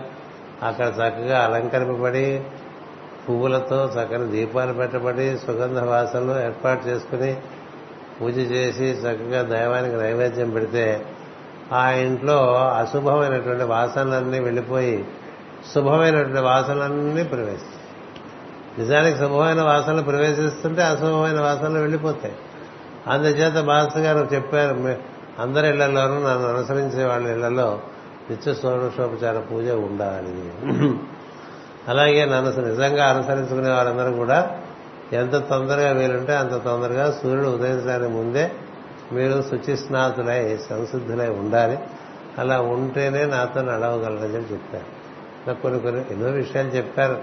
నాకు ఆయనతో ఉన్నటువంటి సంబంధము ఏడేళ్ళు సన్నిహిత సంబంధం చాలా అంతరంగికమైన విషయంలో తెలియబడ్డాయి ఏడేళ్ళు అంతకు ముందు వారితో ఒక చక్కని పరిచయం. ముందు ఏడేళ్ళు ఒక రకం తర్వాత ఏడేళ్ళు ఒక రకం. పంతొమ్మిది వందల డెబ్బై నుంచి ఎనభై నాలుగు మార్చి వరకు అది నడిచింది. ఆ తర్వాత మరొక రకంగా అది నడుస్తూ ఉన్నది. అందుచేత మనం వారు చెప్పినట్టు విషయములు చక్కగా ఆచరణలో తెచ్చుకోవటం వారు రచించిన గ్రంథములను చక్కగా మనం ఉంది ఇంకా రోజుకు ఒక పేజీ మనసుగా చెప్పిన విషయాన్ని చదువుకోవటం మొదలు పెడితే అశేషమైనటువంటి జ్ఞానం అఖండమైనటువంటి జ్ఞానం లభించేట్టుగా ఎన్నో విలువైనటువంటి విషయములు ఇతర రచనలు ఏవి మీకు చూపించలేని రహస్యములు చూపించే విధంగా వారు రాశారు. ఎందుకంటే వారు కవి కాబట్టి వారు రచయిత కాబట్టి రాయలా వారికి వేల సంవత్సరం నుండి ఈ భూమిని నడిపిస్తున్నటువంటి పరమ గురువులు అందించిన విషయములే మనకి యథాతథంగా అందించారు. అంచేత ఇప్పుడు ఈ మందరగీత ఉందనుకోండి. ఈ మందరగీతలో అత్యద్భుతమైన రహస్యములు మిగతా ఏ భగవద్గీతలోనూ గోచరించడం ఇందులో ఉన్నాయి. నేను కనీసం పది పన్నెండు భగవద్గీతలు చదివాను. మాస్టర్ గారు రాసిన మందరగీతలో ఉండే రహస్యములు మాస్టర్ గారు నావానికి ఇచ్చిన శంఖారావంలో కూడా ఉండవు. మాస్టర్ గారు డిక్టేట్ చేసిన మందిరా స్క్రిప్చర్లో కూడా ఉండవు. అలా ఒక ప్రత్యేకంగా మందరగీతలో కొన్ని రహస్యాలు ఇచ్చారు. అంటే రోజుకు ఒక్క పేజీ చదువుకుంటూ ఉంటే మనం మనకి మాస్ గారితో అనుసంధానం ఉంటుంది. గురువుకి శిష్యుడికి అనుసంధానం దేని వల్ల ఏర్పడుతుందంటే విద్య వల్లే ఏర్పడుతుంది. ఆచార్య పూర్వ రూపం అంతే వాసిత్తర రూపం విద్యా సందేహి అన్నారు అంచేత రోజుకు ఒక పేజీ పొద్దునే లేవగానే మనం ప్రేయర్ చేయడానికి ముందు రెడీ అయిపోతాం కదా. అప్పుడు ఒక్క పేజీ చదవండి. ఒక్క పేజీ చదివి మీకు అందులో నచ్చిన విషయాలు నోట్ చేయండి. ఒక పేజే చదివితే సంవత్సరంలో మూడు వందల అరవై పేజీలు చదువు పది సంవత్సరాలు మూడు వేలు మూడు వేల పేజీలు చదువుతాం అంతకన్నా లేదు. చదువు అంచేత ఆ విధంగా ఈ గ్రంథాన్ని మనం వినియోగించుకోవాలి. ఈరోజు ఆయన పుట్టినరోజు సందర్భంగా మరొక పునర్ముద్రణ ఈ మందరగీత పుస్తకం ఏర్పాటు చేయబడ్డది. ఈ మందరగీత పుస్తకం మాత్రం బాగా ప్రాచుర్యంలో ఉంది. ఎందుచేతంటే సులభమైన ఎనిమిదవ ముద్రణ అండి. ఎనిమిదవ ముద్రణ. అంటే దీన్ని మీ ఆసక్తి మేరకు మీరు దీన్ని అందుకోవచ్చు. అలాగే ఈ రోజున మనకు పుస్తకం కూడా ఇక్కడ ఆవిష్కరింపబడుతోంది. మానవుడికి ఇవ్వబడిన అన్ని సంస్కారాల్లో కూడా వివాహ సంస్కారం అనేటువంటిది అత్యుత్తమైన సంస్కారం. మొత్తం మనకి పదహారు ప్రధానమైన సంస్కారములు ఉన్నాయి. జాత కర్మ దగ్గర నుంచి సహస్రచంద్ర పూర్ణచంద్ర దర్శనం వరకు పదహారు ప్రధానమైన సంస్కారములు ఉన్నాయి. అందులో అత్యుత్తమైన సంస్కారం వైవస్వత్వమును తెలిపింది వివాహము. ఆ వివాహం యొక్క విలువ ఏమిటి? అందులో దానిలో ఉండేటువంటి రహస్యమైన ప్రక్రియ ఏమిటి? దానివల్ల స్త్రీ పురుషులు ఏ విధంగా ఉద్ధరింపబడతారు?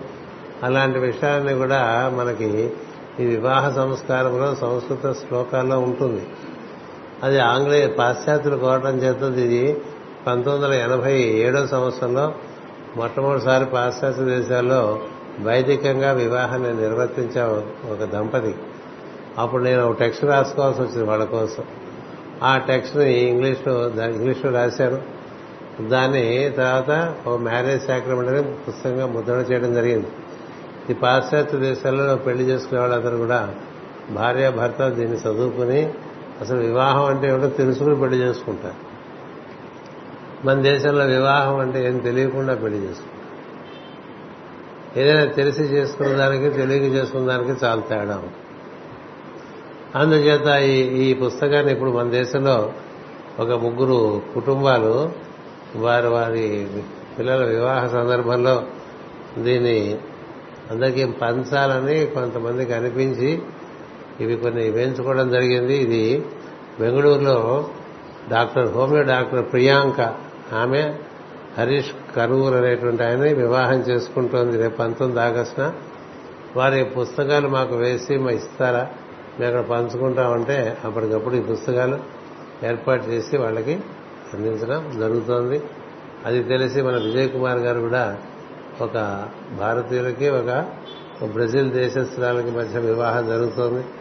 వారికి కూడా ఈ పుస్తకాలు ఇవ్వడానికి వారు అభిలషించారు. అలాగే మరొకరు కోరారు రాంప్రసాద్ జోషి గారు ఆమె కుమార్ ఆయన కుమార్తె రెండవ కుమార్తె మన శాస్త్రి గారి మనవడికి ఇచ్చి చేస్తున్నారు. అప్పుడు కూడా ఈ పుస్తకాలు పదిసారి వారు కోరారు. అందుకని మళ్ళీ ఇక్కడ అప్పటికప్పుడు బాగా ప్రచురణ చేయడం జరిగింది. లేకపోతే ఇది మామూలుగా అయితే మూడో ముద్రణ. పాశ్చాత్య దేశాల్లో జర్మన్ భాషలో ఐదు సార్లు ముద్రణైంది స్పెయిన్ భాషలో ఆరు సార్లు ముద్రణైంది ఏం చేద్దంటే వాళ్ళు మన భారతీయుల విజ్ఞానము అందులో నుండి వేద జ్ఞానాన్ని పొందాలనే దృష్టితో అక్కడ బృందాలు వీటిని బాగా ఆదరిస్తూ ఉంటాయి. ఇది చాలా భాషల్లో ఈ మ్యారేజ్ సాక్రమెంట్ ఉంది. ఇది వధువులు చదువుకుని ఎందుకు పెళ్ళి చేసుకుంటున్నామో తెలిసి పెళ్ళి చేసుకుంటే అది చక్కని వివాహ వ్యవస్థకు దారితీస్తుంది. వైవస్వత మనవు ఏ విధమైన ఉద్ధారణ మానవులకు ఉద్దేశించి ఈ వివాహ క్రతువుని ఇచ్చాడో అది మనందరికీ బాగా తెలుస్తుంది. అందుకని ఈ పుస్తకాన్ని కూడా ఈరోజు నేను ఆవిష్కరిస్తున్నా. అంచేత ప్రత్యేకించి మీరు మాస్ గారి పుస్తకాలు ప్రతినిత్యం రోజు పేజ్ చదువుకుంటూ ఉండండి. చదువుకుంటూ ఉంటే ఆయన మీకు దగ్గరే పోతారు. ఏ సందేహం? మీరు if you are sincere every angel is willing to relate to if you are not sincere is not so serious about things అని వదిలేస్తాం మనం సిన్సియరా కాదా తెలియాలంటే కనీసం నలభై రోజులు అదే పద్ధతిలో